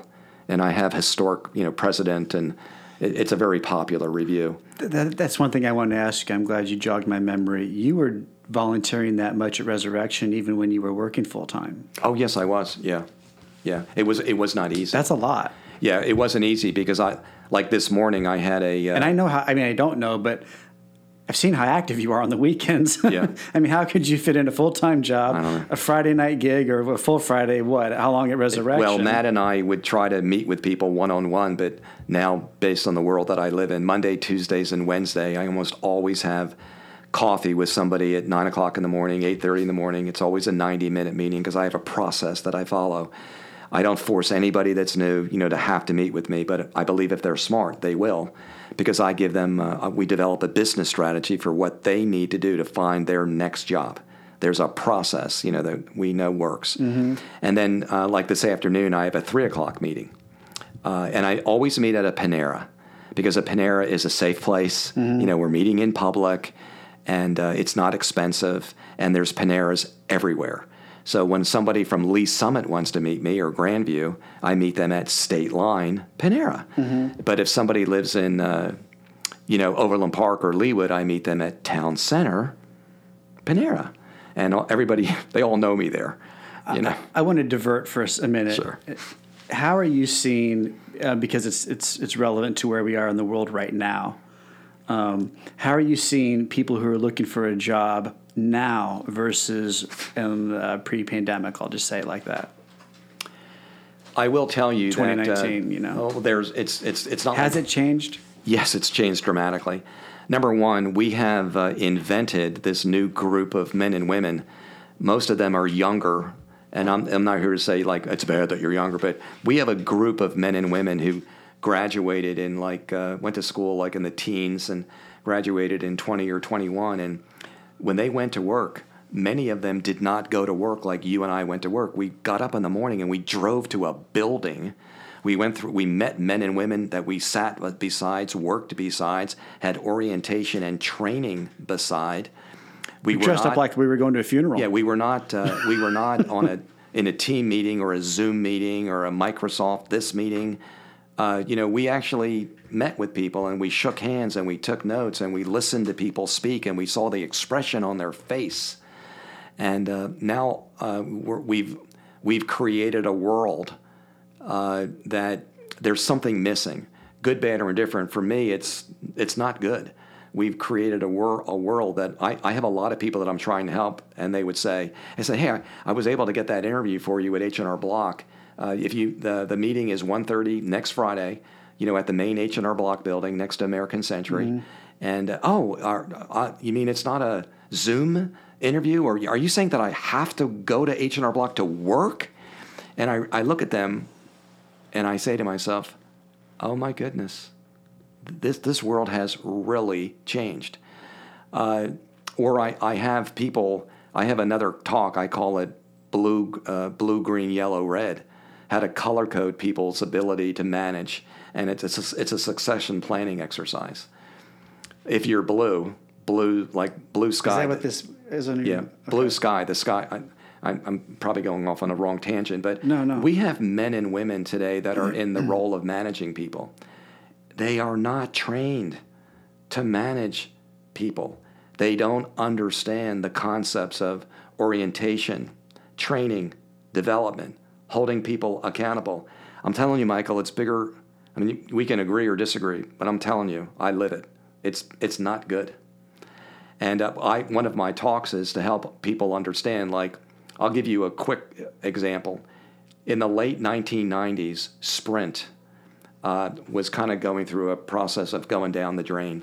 Maybe that's inappropriate for me to say. I had a lot of work at Sprint PCS, millions of dollars of, of consultative business there. I ran two consulting companies. We did and uh, for re- I don't know ex- the exact. Uh, I'd have to go back and maybe go over my notes. But Sprint management allowed an entire generation of management to uh, exercise their stock options at a given price, and the, the stock was really not doing that well. But there was this window of opportunity, and Sprint allowed thousands of hundreds, maybe uh, maybe a thousand people to leave Sprint for a stock price you know, that was maybe like $88 a share.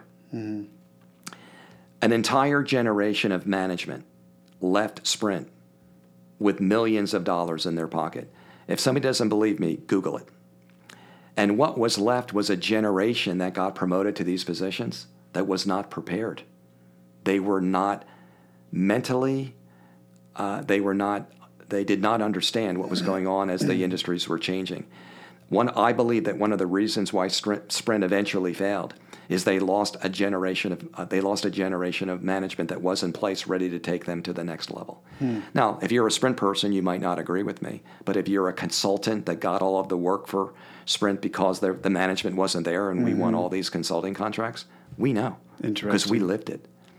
And uh, the companies that uh, you know, uh, if you're a blue person, that means the sky's the limit. You're so good that you're so excellent at what you do that you could change the trajectory of success within a company.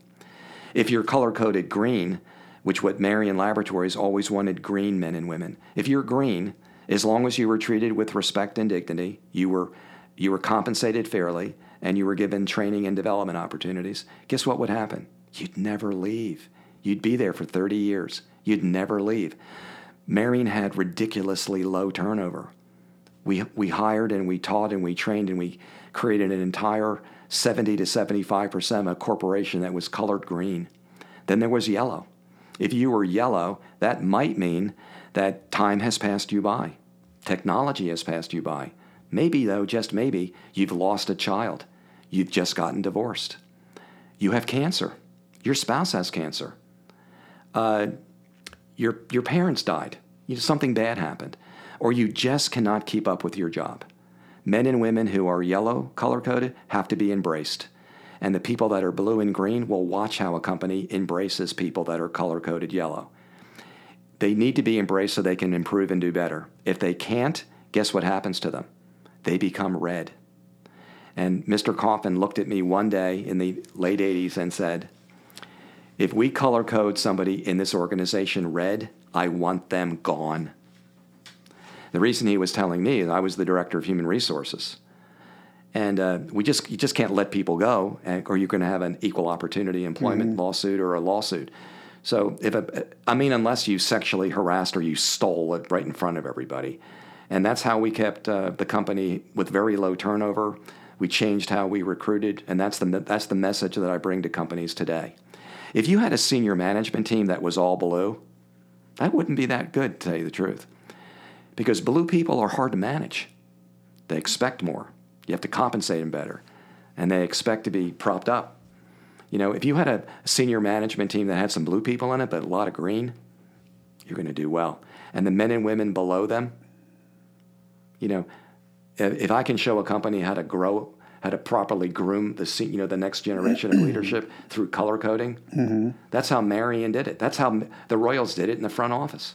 Do you ever do? And I'm half joking. I mean, I mean, I'm half joking. But do you ever do a lot of green, a little bit of blue, and then maybe one yellow just for a live wire? Everybody, you know, everybody. I mean, don't you have to have a little yellow in there? well, everybody would say, well, I want to color code this person 50% blue and 50% green.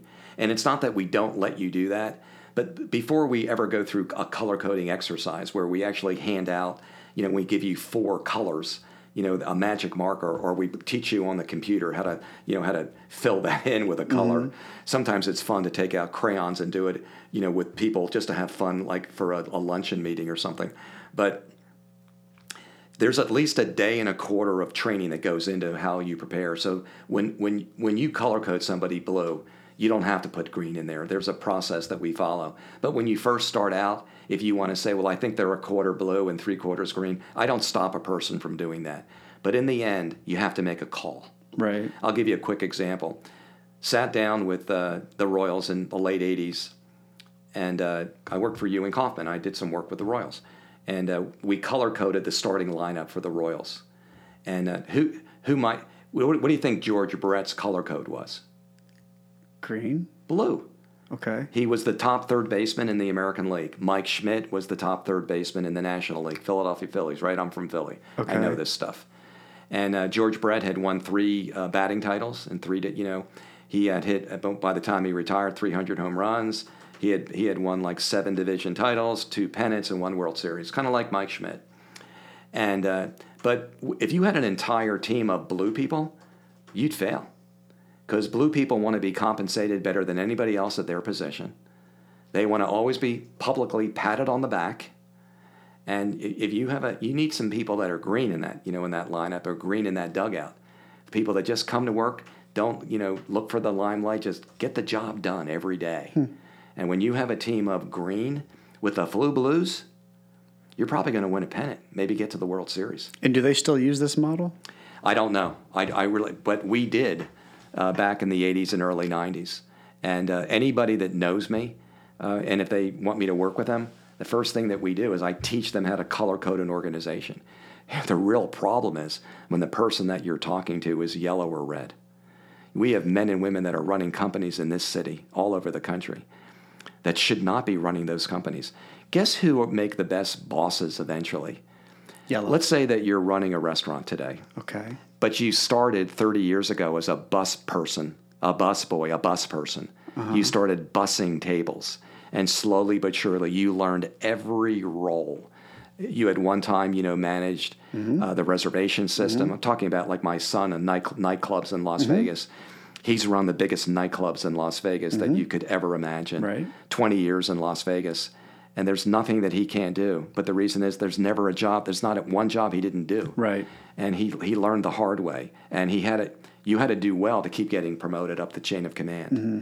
and when he uh, you know became the general manager of XS at the Encore at Wynn mm-hmm. or when he ran KAOS the big nightclub at the Palms before they closed it down uh, he had done every job. So when he would hire people or when he would help be involved in their training, he remembered what it would be like to be that kid mm-hmm. who someday wanted to be the person who sold the thousand dollar table.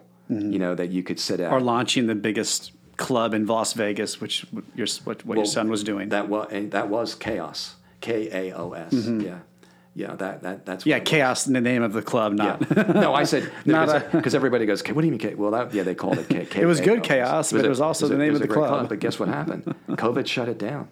because the investors that owned all of the Palm properties around the world, you know, basically said we need to go with one where it, you know, they're not going to be shut down like this for, in Las Vegas. So That's right. What started out to be this wonderful opportunity just didn't end up that way. And then you had a few people sell too. during But if you think period. about like the men and women that I know that manage restaurants, even like you know like Michael Forbes, you know if you just spend any time with him, he started from nothing. You know what I mean? Right. And and you know the guy is a brilliant owner, restaurateur. You know he just really is. Mm-hmm. And I think that's how that's how like the men and women or the let's say the the uh, professional football. You know, your minor leagues is college. In baseball, your minor leagues might be, you know, double A, triple A. Uh, but the people that learned, you know, from the lowest level and worked their way up and finally broke in in their early or mid 20s, you know, the, and the ones that make it, they didn't, they didn't just make it. I mean, for every Ken Griffey Jr. or Robin Yount or George Brett, you know, there were hundreds and thousands that, you know, spent four years in the minor leagues. Mike Schmidt spent four years in playing baseball uh, in Ohio, and then he spent two years in the minor leagues be- before he became a Philly. So his career, I think, was cut short for the guys in, that started when they were 19 or 20, and he started at 24. You know, there's also a parallel there because there's a lot of uh, ballers that uh, take ballet. hey, uh, There really are. I'm trying to think of the Heisman there's- Award winner that, uh, not Bo Jackson, but uh, I have a mental blank going, but he he he he bet he was in ballet for two years. Yeah, I just recently watched the Eagles game. Uh, what was that? Two weeks ago. Yeah. and um, can't, well, I, I won't remember the name of the player, but they had mentioned he started taking ballet lessons in the off season For balance. That, well, so they um, they were referring to the way he caught the ball, but they're saying it helped him turn his body Yeah. and his head, Yeah. so that he could do that and still keep his eyes. Yeah. In one place, but yet keep his shoulders and his hips in another place. If you YouTube, Her, I just remember the name Herschel Walker. Uh-huh. If you YouTube Yeah. Herschel Walker ballet, uh, anybody listening, if they were to do it, would be in shock to see uh, Herschel Walker in tights uh, as a ballet dancer. So was that a thing at all when you were younger, back in the s- 60s, 70s? Was that a thing at all? Major, you know, NFL players or Not to my knowledge. going into dance to learn? No, not to my knowledge. In fact, unfortunately, and again, not to be a jerk or anything, It was much more of a we- of a I- roughneck sport. Well, I was, No, I was wrong called, word. I was called a sissy. You know, when I was, I was, I was, okay, I was yeah, called that's a true. sissy. That's right. You know. said- I mean, and you uh, said that. I don't, I don't believe. I Those are two competing crowds I just don't then. believe that today, if a young man uh, started to dance, I, I just don't think that that way he would be called that name Right. in the world that we live in today. Right. I just don't think. I think everybody would offer that person the the right and the honor of doing what they wanted to do. Mm-hmm. You know. Well, we got here from my question about religion. Sorry about that. No, no, no. This is the best part of the podcast is that we can do this um, because I think that's how we learn things that we normally wouldn't learn or hear. Um, but you you went from Methodist, uh, you went from Well, Catholic to yeah, from- Methodist because it spoke to you. Yes, it did, and uh, the way that I, I, my friends call me a Metholic. You know, he's Catholic and he became a Methodist, so I'm a Metholic. I got a couple of good ones for you there. That's a, no. uh, Adam Hamilton uh, is a famous, you know, uh, pastor at Resurrection Church. Uh, Resurrection Church, to my knowledge, is the largest Methodist church in the United States. You know, you you either like them or you don't like them. You know, you know, everybody you have to take a stand. You know, when you're the head pastor of something. Uh, I like the fact that when I go to church, whether I agree with him or disagree with him, the amount of work and research that he puts into every sermon. And somewhere in the middle of the sermon, I'm thinking to myself, where are we going with this sermon? He has opened up so many doors, and I'm, my mind is like it's so expanded. And this man has the talent, like in the last five minutes of a sermon, he can bring he can bring all of those doors to one door, and, and he can shut it.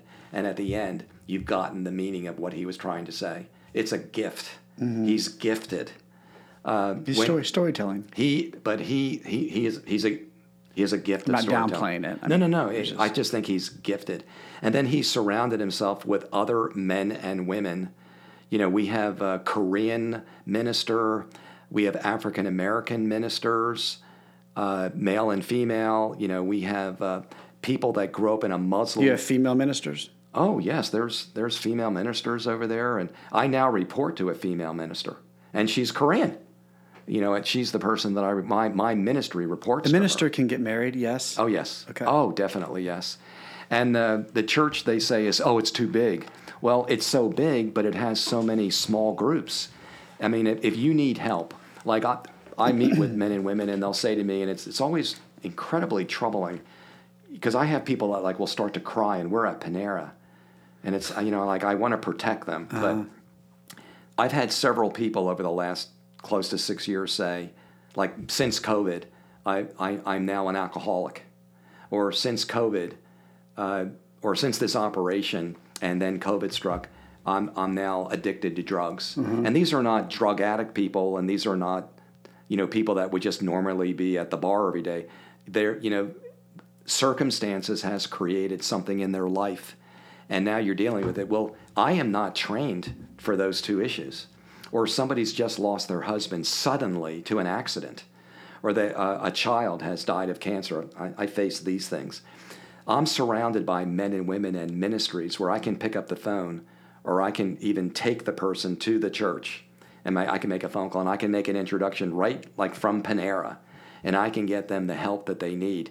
How many other places are there in the community where, you know, once I have enough background about church capabilities, and they have all these brochures, and we have meetings where we learn about these things, Michael.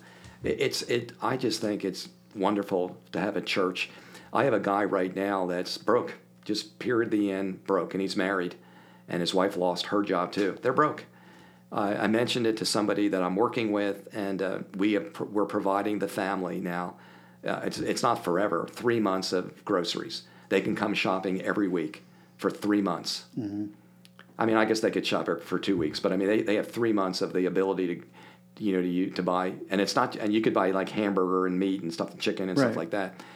But uh, uh, that means that that during those three months, they have maybe money that they do have from whatever, wherever they're getting it, maybe to pay the electric bill or the heating bill or the ga- put gas in the car. The- These are the kind of subtle things that happen at different churches that I have a lot of I have a lot of regard for. If nothing else, you're taking one of the biggest stressors that could exist, and how do I feed myself when I can't? Yeah, taking that and off their uh, plate. it, it's I just don't think a lot of people in the greater Kansas City area, well, maybe they do, think that there's a lot of there's a lot of people that are having these issues.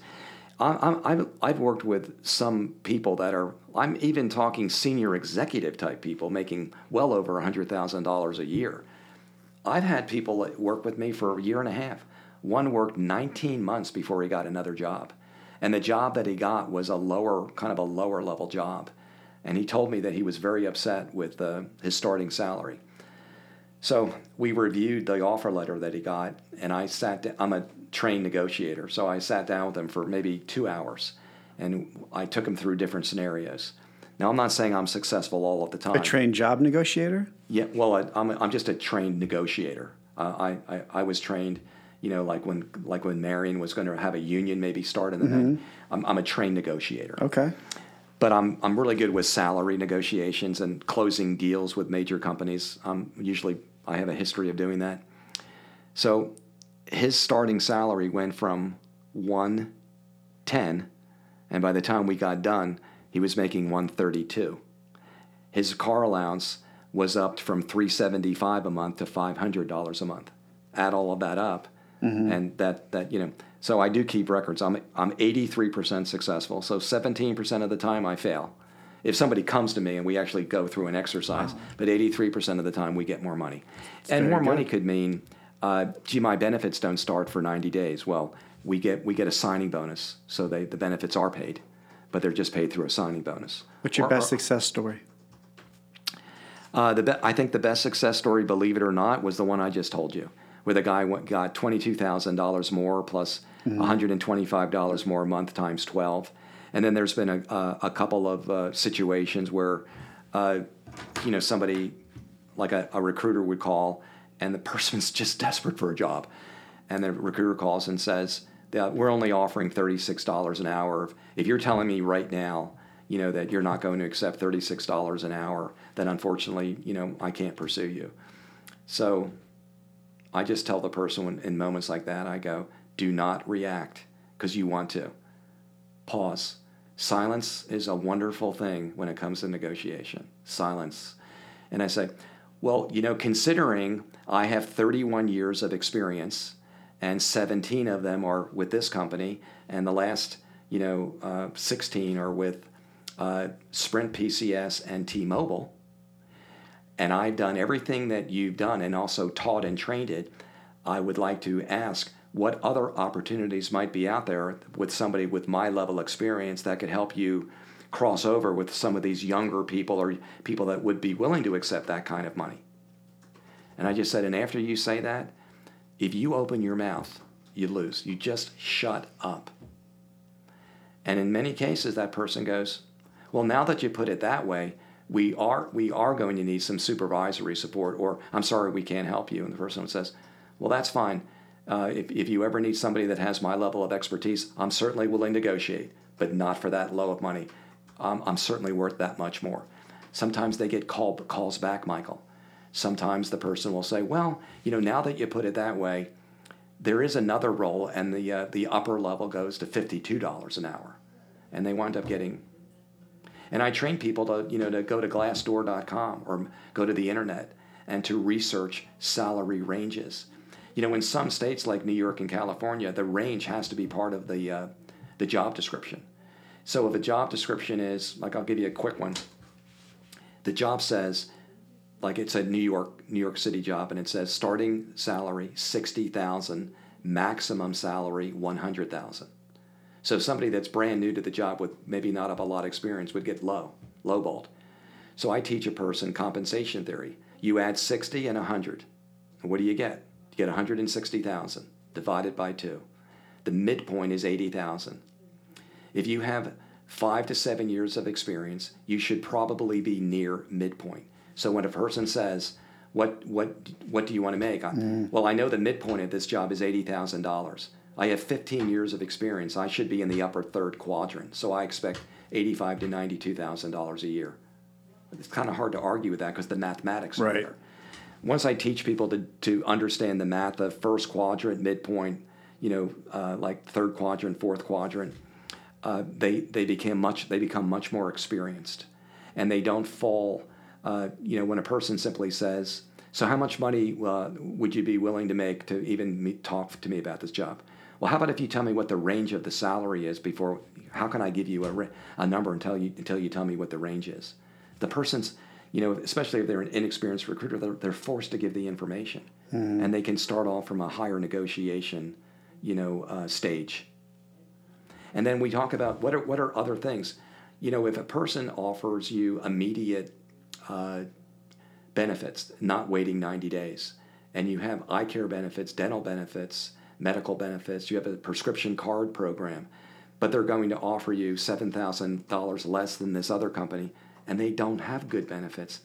Sometimes if we could just negotiate a little bit more, it's better to accept the job that looks like it pays lesser. Mm-hmm. Or if you can get in writing, we'll give you a salary review, not a review, a performance and salary review in writing after six months. These are the subtle things that people don't, they're not trained to do. So if you sit down with somebody that knows how to do this, you know, good things normally happen. And you take a commission based off of the salary they're going to be making? I make nothing. I'm free.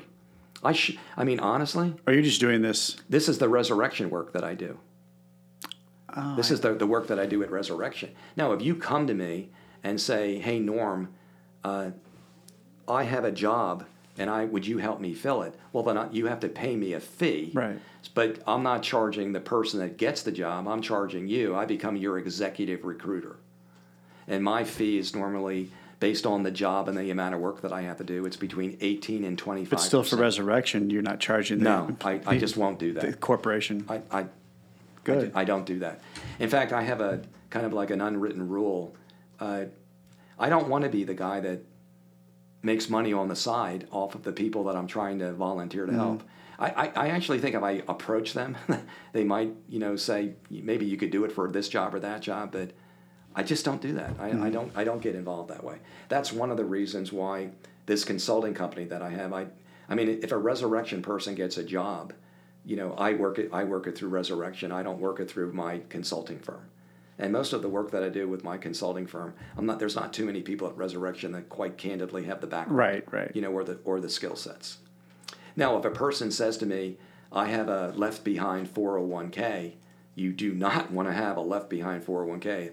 I mean, I can give you three immediate re- reasons that you want to move it into an IRA.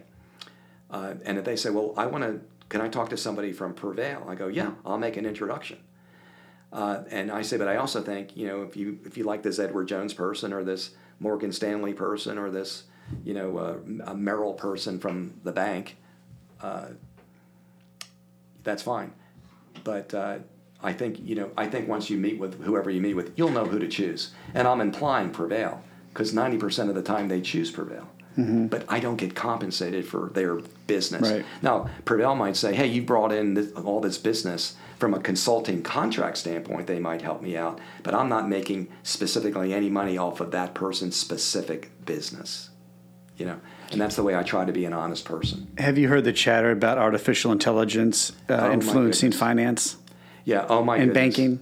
Well, not only in banking, but when I get cover letters or when I look at resumes, I can tell within 20 seconds that that person that's a that's a bot that wrote that. Uh, the, the people uh, you know that I that I help you know train because I was an adjunct professor at Webster University for 27 years. I can show them you know that the paper you know that on leadership that you asked somebody to submit they didn't write that paper. There- There's a whole issue about that. Now, Right, with- no, I know. With the bots today involving financial services, my view is if you're looking for short-term results, some of those uh, financial bots do work. But if you're looking to create a strategic portfolio, a portfolio that has to be changed constantly because of the chaos in the markets, that'll get you in more trouble than it will help you. Aren't they? And I don't know your industry, um, but aren't they using it more on the um, admin side, Yes, I, I just to save that. time? And Yeah, I mean, I think obviously it's cutting a job. Don't Yeah. get me wrong. Yeah. But it's not. It's not. 100% autonomously making the decision yet for the end user, is it? No, I maybe, I- maybe I in mean, some cases it could, is. It could describe a solution, or Sure, of course it can. Uh, the multitude of solutions and come up with statistical analysis of like this would be a twenty nine percent proper decision, this would be a thirty eight percent proper decision, a decision making process model. Uh, yeah, I'm just telling you, it's it's not easy. You got to Mm-hmm. be brilliant to create these, and uh, I still think Well, that, that, that's uh, what AI lacks is creativity. I, I, I just think that uh, you know some people might want to use my those opinion. along with their own judgment, and Uh-huh. with all of the information in front of you, you ultimately then make the best possible decision that you can. Mm-hmm. But I think to only make it on make a decision based on artificial intelligence or that software, I, I that- honestly that- think that that will come and bite you. that would be ridiculous at this Yeah, point. I think it would bite you. Yeah, that would be absolutely ridiculous. But it, it's something that is, for whatever reason, it's seems to be heavy in finance in the finance sector. Yeah, I I think it's being looked at very carefully. But also remember, the United States government and the, and uh, you know the, the men and women that uh, are in the regulatory are also looking at this very carefully too. Oh, so it doesn't yeah. get, so it doesn't get inappropriately abused. As they as we had better, as we had better be doing. Hey, I just wanted to know. Uh, I don't know how much time we have left, but As much time as you want. well, I was going to say there's one story that because it, uh, his uh, his 50th anniversary of him dying was just uh, uh, September 20th. I, I, I wanted to I, I can't tell you the amount of respect that I had for this man because Rachelle and I knew him, Who is it? Jim Croce. I wanted to know if I could tell you the, my Jim Croce Yeah, story. please. So Jim Croce graduated from Upper Darby High School, where I student taught. Uh, it was it's the first suburb uh, southwest of Philadelphia, Pennsylvania, and uh, Jim Croce graduated in 1960. He married a woman named Ingrid. Uh, she went to Springfield High School. She graduated in 1962, and they got married. And uh, Jim Croce went to Villanova University, and uh, he uh, eventually, through meeting Tommy West, uh, Cashman and West, New York City.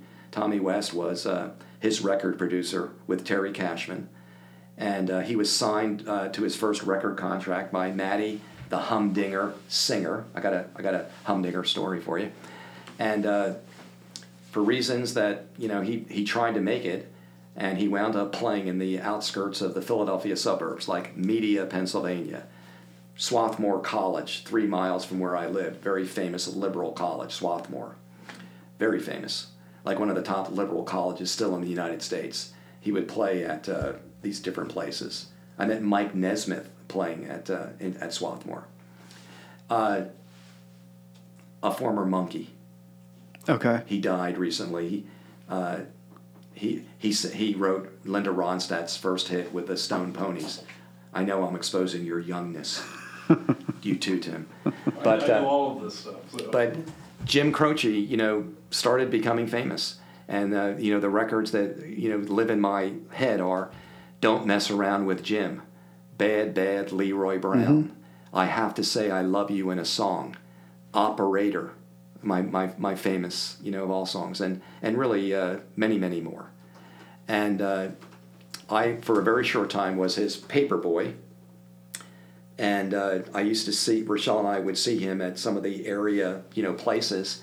And we thought that this guy's going to become famous. Like, this guy is, he was friends with the Geator with the Heater, the big boss of the Big Hot Sauce, Jerry Blavat, mm-hmm. uh, you know, who became a very close friend of Rachelle and myself. And uh, I was a freshman in Temple University. It was September of 1973. Rachelle and I had just seen him like two weeks ago at the Main Point Theater in Swarthmore, which was a little club, and him and Maury Muehleisen were playing the guitar. Uh, he he already had a hit or two or three, and here we are seeing him in a very small venue, and uh, Michael Nesmith is playing there too the former Monkee from the Monkees of 65 or 66, 67. And, uh, you know, we're talking to him and we're just thinking, like, aren't we something? We're, we know this guy and we know this. We know Michael Nesmith. He was a Monkee on TV. Mm-hmm. and uh, I wake up, uh, whatever morning it was, I think it was like a Monday, I don't know, Thursday morning, Friday morning, and my father hands me the paper, and in the Philadelphia Inquirer it says, Jim Croce, killed in plane crash in Louisiana. And I mean, I just had I just had tears in my eyes. I mean, I just I just couldn't believe this 30-year-old guy who had his life ahead of him. Mm-hmm. He was a star, but hadn't really witnessed the money, you know. Right. Yet. So, uh, moved three years forward, and I am now uh, a senior at Temple. I, I have to teach uh, at a school for student teaching. It's part of the way my, I can't get my degree in secondary education if I don't. The school does not, Temple just says, we don't want you teaching at uh, Upper Darby High School. We don't think it's a good high school. You know, it's just not a school we want you to teach at. And I go, I want to teach at Upper Darby High School. And they said, we said no. So I went to the dean. And for me to go against, you know, the people that I work with, and I went to the dean and I go, this is why I want to teach here. And uh, they had a distributive education program that nobody knows what that means. But I taught uh, kids that were their first choice was not college. It was you know to, to learn a skill. And part of what I did is they would they would have me for five classes. Then they'd go to work, maybe at 1.30 in the afternoon. They'd work and they'd make money. But you know these were kids that maybe were not right for going to Temple University or Penn or Villanova or the schools surrounding you know or the engineering school Drexel.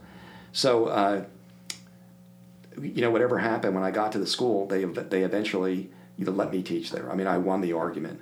I told the dean that I was going to do something that would leave a legacy with the school, and this is kind of what he did. but he, but he, he was sold on he was sold on my passion. So when I got to the school, I approached one of the assistant principals that I knew very well from summer camp. He used to be a former Philadelphia Eagle uh, second string quarterback a long time ago. His name his name was uh, Michael DeNoia, just a great guy. My mother and him were very close friends. I told him I wanted to start a wall and hall of fame. I said, This crazy school that's been here for all these years doesn't have a, a hall of fame. I mean, my high school has a hall of fame. Every high school has a hall of fame. Every school has graduates that t- went on to do great things. And I said, I want to induct, uh, I want Jim Croce because I had a personal relationship and this was my payback time. I was going to pay him back. And uh, the school initially said no, no. I got them to say yes. I call Tommy West in New York. He doesn't know who I am. His secretary doesn't treat me very well. And she goes, Who is this? I go, my name is Norman Craig. I want to talk to Tommy West about Jim Croce. He must have been there because he grabs the phone, she said later. says, who is this? And I said, Mr. West. He goes, call me Tommy. I said, Norman Craig, Upper Darby High School, student teacher, Temple University. He went to Villanova with Jim Croce.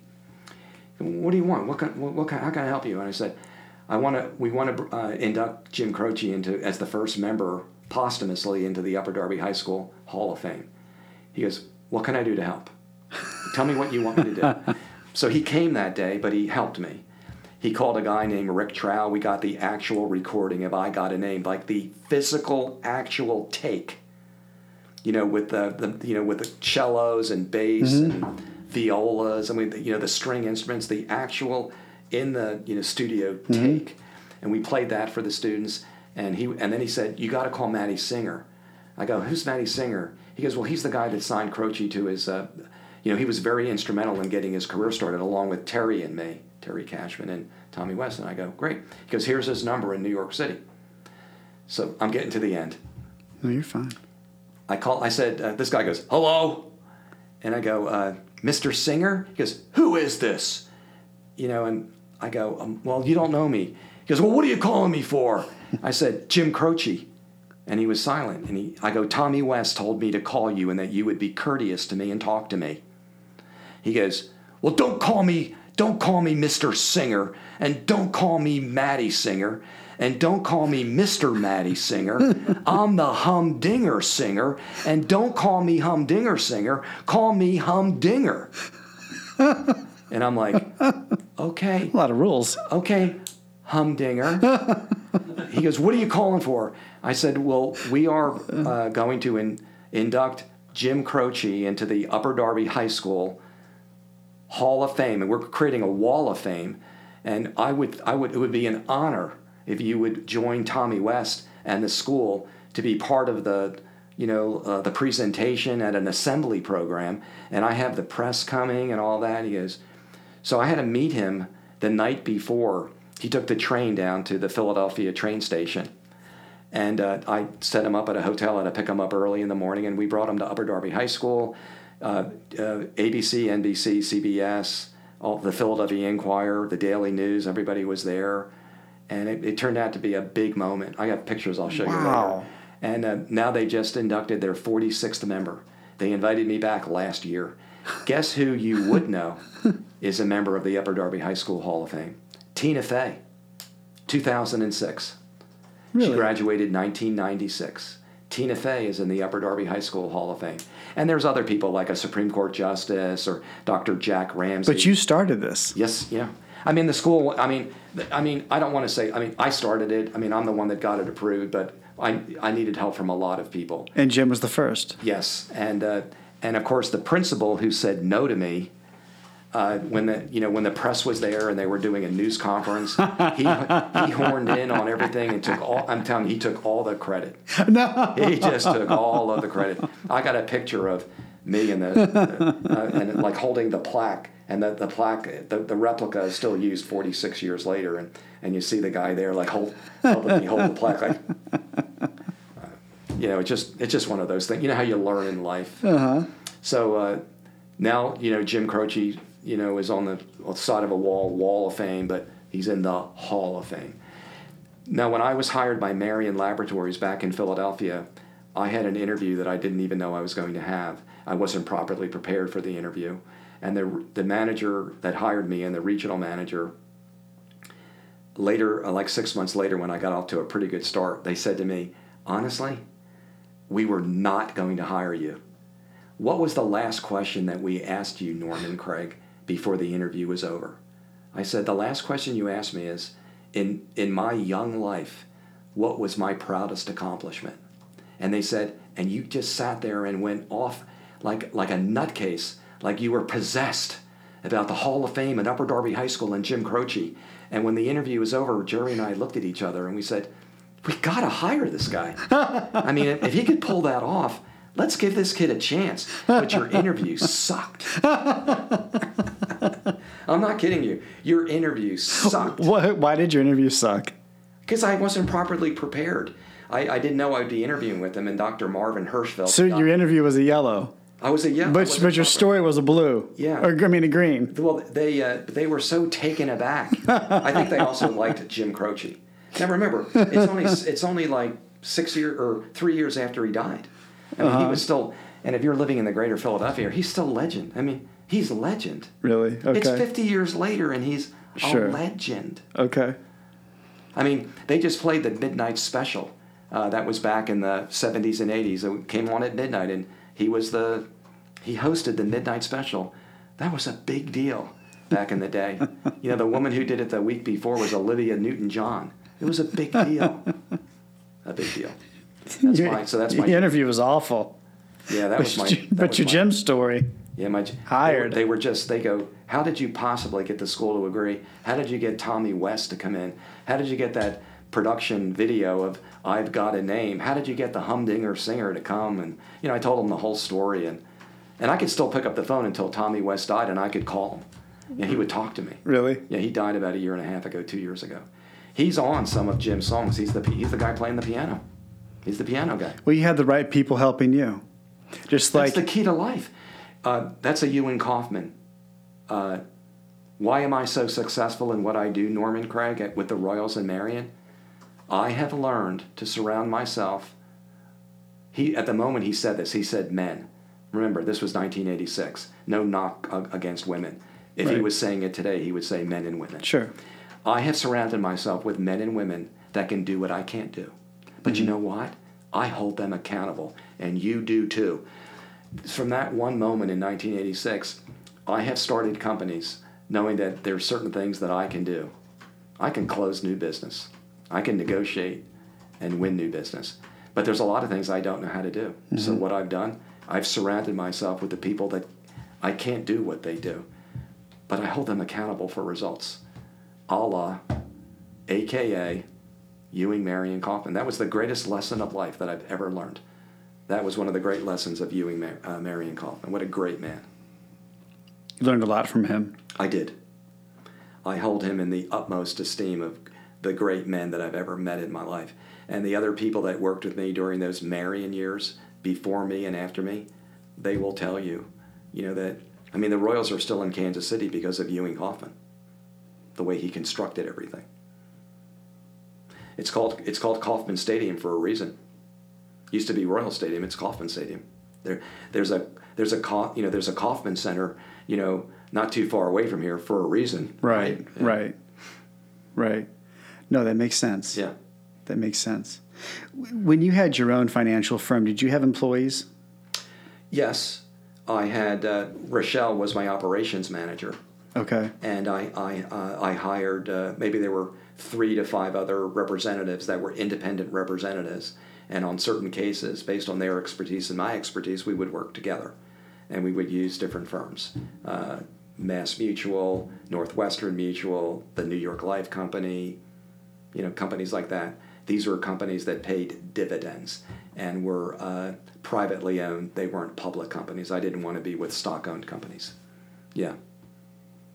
Just was curious if you used your um, green, blue, yellow Well, theory there. I, I, I even I, I even did that with my clients. You know, as as as life as I became more successful, I just couldn't have as many clients as I have. So we color coded the clients, and anybody that you know was a yellow or red, uh, you know, I, I found a way to move them to uh, you know maybe to other people. But I, I it Oh, just okay. didn't make sense for me to work with them anymore. Okay. Yeah. So you could funnel your clients the same way you did. Yeah, I think that, that I think if somebody actually learned and spent some time with me, you know, and learned more about the color coding process, it, it's just good for general living and gen, and just general life. You know, uh, but if you're going to build a company or start your own company, you you better understand the concepts of being blue, green, yellow, or red. You really better, and everything that goes into it. So are you currently a gun for hire? Well, uh, my uh, consulting firm has been hired by three companies recently to speak. I'm speaking uh, three times in Las Vegas in November. Uh, I, I also What's the name of your firm, Norm? my firm is uh, NJC Consulting, and the website is njc-consulting.com. So I do uh, training and development, I do executive recruiting, and I'm a public speaker. Those are the main things that I do right now. And that's njc-consulting.com. Yes, sir. Okay. And my uh, my younger son David and his wife Christina designed it.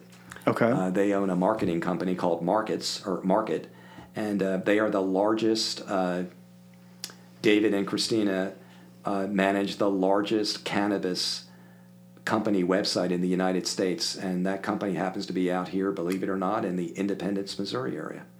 Nice. Yeah. Very nice. Their brand, the brand of that company is Illicit, and they have five retail establishments in the Kansas City area. Corporation is OXG, but uh, the product name that a lot of people know it's it's just called the Illicit brand, and uh, their the website and the and just the way that the product is uh, marketed. They they're award, it's an award winning company and an award winning website. That's excellent. Yeah. That's excellent. They gave me a discount on building my website, just so you know, just a little bit. I got a discount. I hope so. Um, what else, Norm? Can I tell you one more Ewing Kauffman story? Please. Is that okay? yeah. So it's 1981. My wife Rachelle and I move here in. She moves here in February. I've already been here, but we move into our house in Lenexa in February of 1981. So now we're c- coming close to the holidays. You know, the, the, the first holidays. We we don't have children yet. Her parents are sick, as my parents are. That we're not living, you know, in the greater Philadelphia area. Trenton, New Jersey was where we were living in a suburb 50 miles from Philly. So that's the greater Philadelphia area when I was a pharmaceutical representative. And uh, my father in law calls me, his name is Lou. And Lou would say, Norm, Lou here. How's the Pondo? Meaning Ponderosa. He thought we had a big backyard. He goes, How's the Pondo? I go, Pondo's doing great, Lou. Ponderosa's looking good, man. He goes, I don't have any place for the horses, but the Pondo's doing really well. That, that's the kind of guy he was. Uh, one day, I got to tell you a quick Lou story. So, malpropisms is a word that we used to discuss. There was a guy named Norm Crosby. Uh, Norm, Norm Crosby. He was a he was a comedian, and he would say things with and not mean that you know that, that the words weren't right. So like my father-in-law would call me up and he'd go. Uh, so he goes, uh, "Hey, uh, we watched that uh, movie last night. I don't know if you and Rachelle have watched it. It's a really old one. It was Burt Lancaster, Donna Reed. Yeah, from. Well, I go, which one? He goes, From Here to attorney I go, I think you mean from here to eternity, right? Or he'd say, he'd go, no plum intended. I go, Lou, that's no pun intended. You know, I'm, you think I'm you think I'm kidding? I am not kidding. Uh-huh. And he he one day I got promoted at Marion, and I was very excited. Rachelle's, I want to tell my parents that you got promoted and all this extra money we're going to make. And he so he he goes, Norm, congratulations. You have now reached the pinnacle of your success. like, and Rachelle, I go, he meant that. the pinnacle. You have reached the pinnacle of your success. But the all time award winner, the all time award winner, many years ago when he was alive, it was all over the news. Indonesia had a tsunami. It was horrible. And many people were killed. Okay. I can't.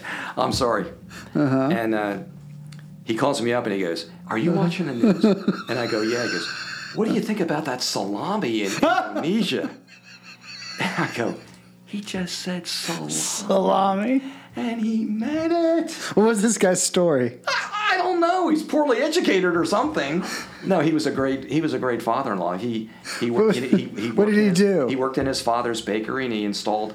Had a company that installed underground lawn sprinkler systems. Just wasn't good with words. No, but it's like, what did you think of that salami? and I'm like, I just Was he I- hard of hearing? No, he, this this is the, this these are the things that he used to say to us. No no no plum intended. Oh my goodness! But the salami was the ultimate. Okay, so we're getting close to Thanksgiving. They're going to come out for Thanksgiving. He calls me, let's say in October, and he goes, "Hey, when we come out for Thanksgiving, when we fly out, what are the chances that you could introduce me to Ewing Kauffman to Mr. K?" And I'm like, and I'm thinking to myself, he must really think I'm a big deal. I'm just another person that works out here that got promoted. I'll go, well, Lou, let me see. He probably won't be in town. Let me see what I can do. So I go up to my boss and I go, this is what my father-in-law just asked me. He goes, I don't think that's going to happen, but look, I'll, I'll make a phone call for you. So two days, three days, it's, it's November now, we're getting close. And I, a couple days go by and Rosemary, who is Mr. Kauffman's secretary, calls like our office area. And uh, my administrative assistant, her name was Jenny, she goes, Norm, Rosemary says that Mr. K wants to speak with you. So I run back to my office and I go, uh, Mr. Kauffman? And she goes, Norman, this is Rosemary. Please hold for Mr. Kauffman. So Mr. Kauffman gets on the phone. And He goes, Norman, never called me Norm in my entire life, but this is, I'm young. I'm, you know, I'm like 26 young. I'm just here. I'm not, I'm not working with him and the Royals on loan now. What can I help you with, son? And I tell him what I've been, what's requested, and he's just silent. He goes, uh, when are they coming in? And I said Tuesday, uh, and then there's Wednesday, and then I think that's like a half day, and then there's Thanksgiving. And he goes, if you can get them here at 10 o'clock in the morning, I could probably do a half hour, no more than a half hour, but I'll, I'll meet them. I'm floored. Mr. Kauffman, thank you, sir. He goes, Hey, Norm, don't worry about it. Or Norman, don't worry about it. Just be here on time. I'll take care of business for you. So on that morning, uh, you know, uh, a day before Thanksgiving, I arrive at Ewing, Marion Kauffman's office, and uh, you know this, and uh, you know all I'm saying is, uh, we are asked by this woman Rosemary. We walk into his office. My father-in-law is dressed poorly, you know, in one of those, uh, you know, old. Uh, I'm trying to think of what we used to call them. You know, they weren't really suits, but they, I don't know, with the big, you know, with the big uh, collars and everything. And my mother in law. They're they're just in awe. And Mr. Kauffman stops by, she goes, "My name is Ewing Kauffman, and uh, we are so proud to have your son-in-law Norman." Had to have joined us here in, in uh, you know Kansas City. It's really been a pleasure since he's arrived. Uh, Lou, Joan, what might I be able to get you? Uh, I could. I have tea. I have coffee. Uh, I have water. And I go, oh, Mr. K. And, and he, he goes, Norman, sit down. I will get the coffee for your uh, your mother-in-law and father-in-law. So I go, yes, Mr. K. And he, he uh, I don't know, he gets up and uh, there's coffee maker and there's like Danish and, you know, it's a really nice office. It's Ewing Kauffman's office sure. at Marion Laboratories. He actually comes over and he hands my mother-in-law a black coffee and Lou, and my, my father goes, uh, I, I, need some cream. so uh, Mr. Coffin gets him, I guess, real, you know, like real cream and uh-huh. stirs it. And then he sits there and he, he asked my mother and father in law what they do, and they're both involved in the Atlantic City casinos, which were brand new at that time. And Mr. K is a big time gambler, and they have a great conversation. And then he says, You know, let me just spend a few minutes and tell you a little bit about Norman and why he's here. Let me just tell you a little bit about what he does. You're probably curious. And I'm sitting there in total. he gives them a story about why I got promoted, why I was sales rep of the year in the East why the things that I do and, and, and I'm successful and he's expecting big things from me. And I'm like, and they're like taking it all in, like I'm important yeah. and I'm not. So then it's like, you know, and then Rosemary was saying, Mr. Kauffman, I, you know, you really need to get to your next appointment. She goes, I'm sorry, ladies and gentlemen, but I have to go. So uh, he says, I'm going to walk you to the elevator, which I thought was a very nice gesture. So he walks my mother in law, my father in law, and me to the elevator and shakes their hands. And I say to them, I'm going to walk Mr. K back. So I walk, I, I catch him and I walk around the corner, and we're like a few yards down the hallway that my in laws can hear me, and he goes, How'd I do? How'd I do? And, he, and I look at him, I go, Mr. coffin he goes, and then he takes out from his jacket, which was a royal blue suit, like the colors of the Royals baseball team. Uh-huh. and he and he he memorized the people that I work with wrote him a bio on me, on my, my career. he memorized the bio. now, you tell me the kind of man that Mr. Ewing Marion Kauffman was.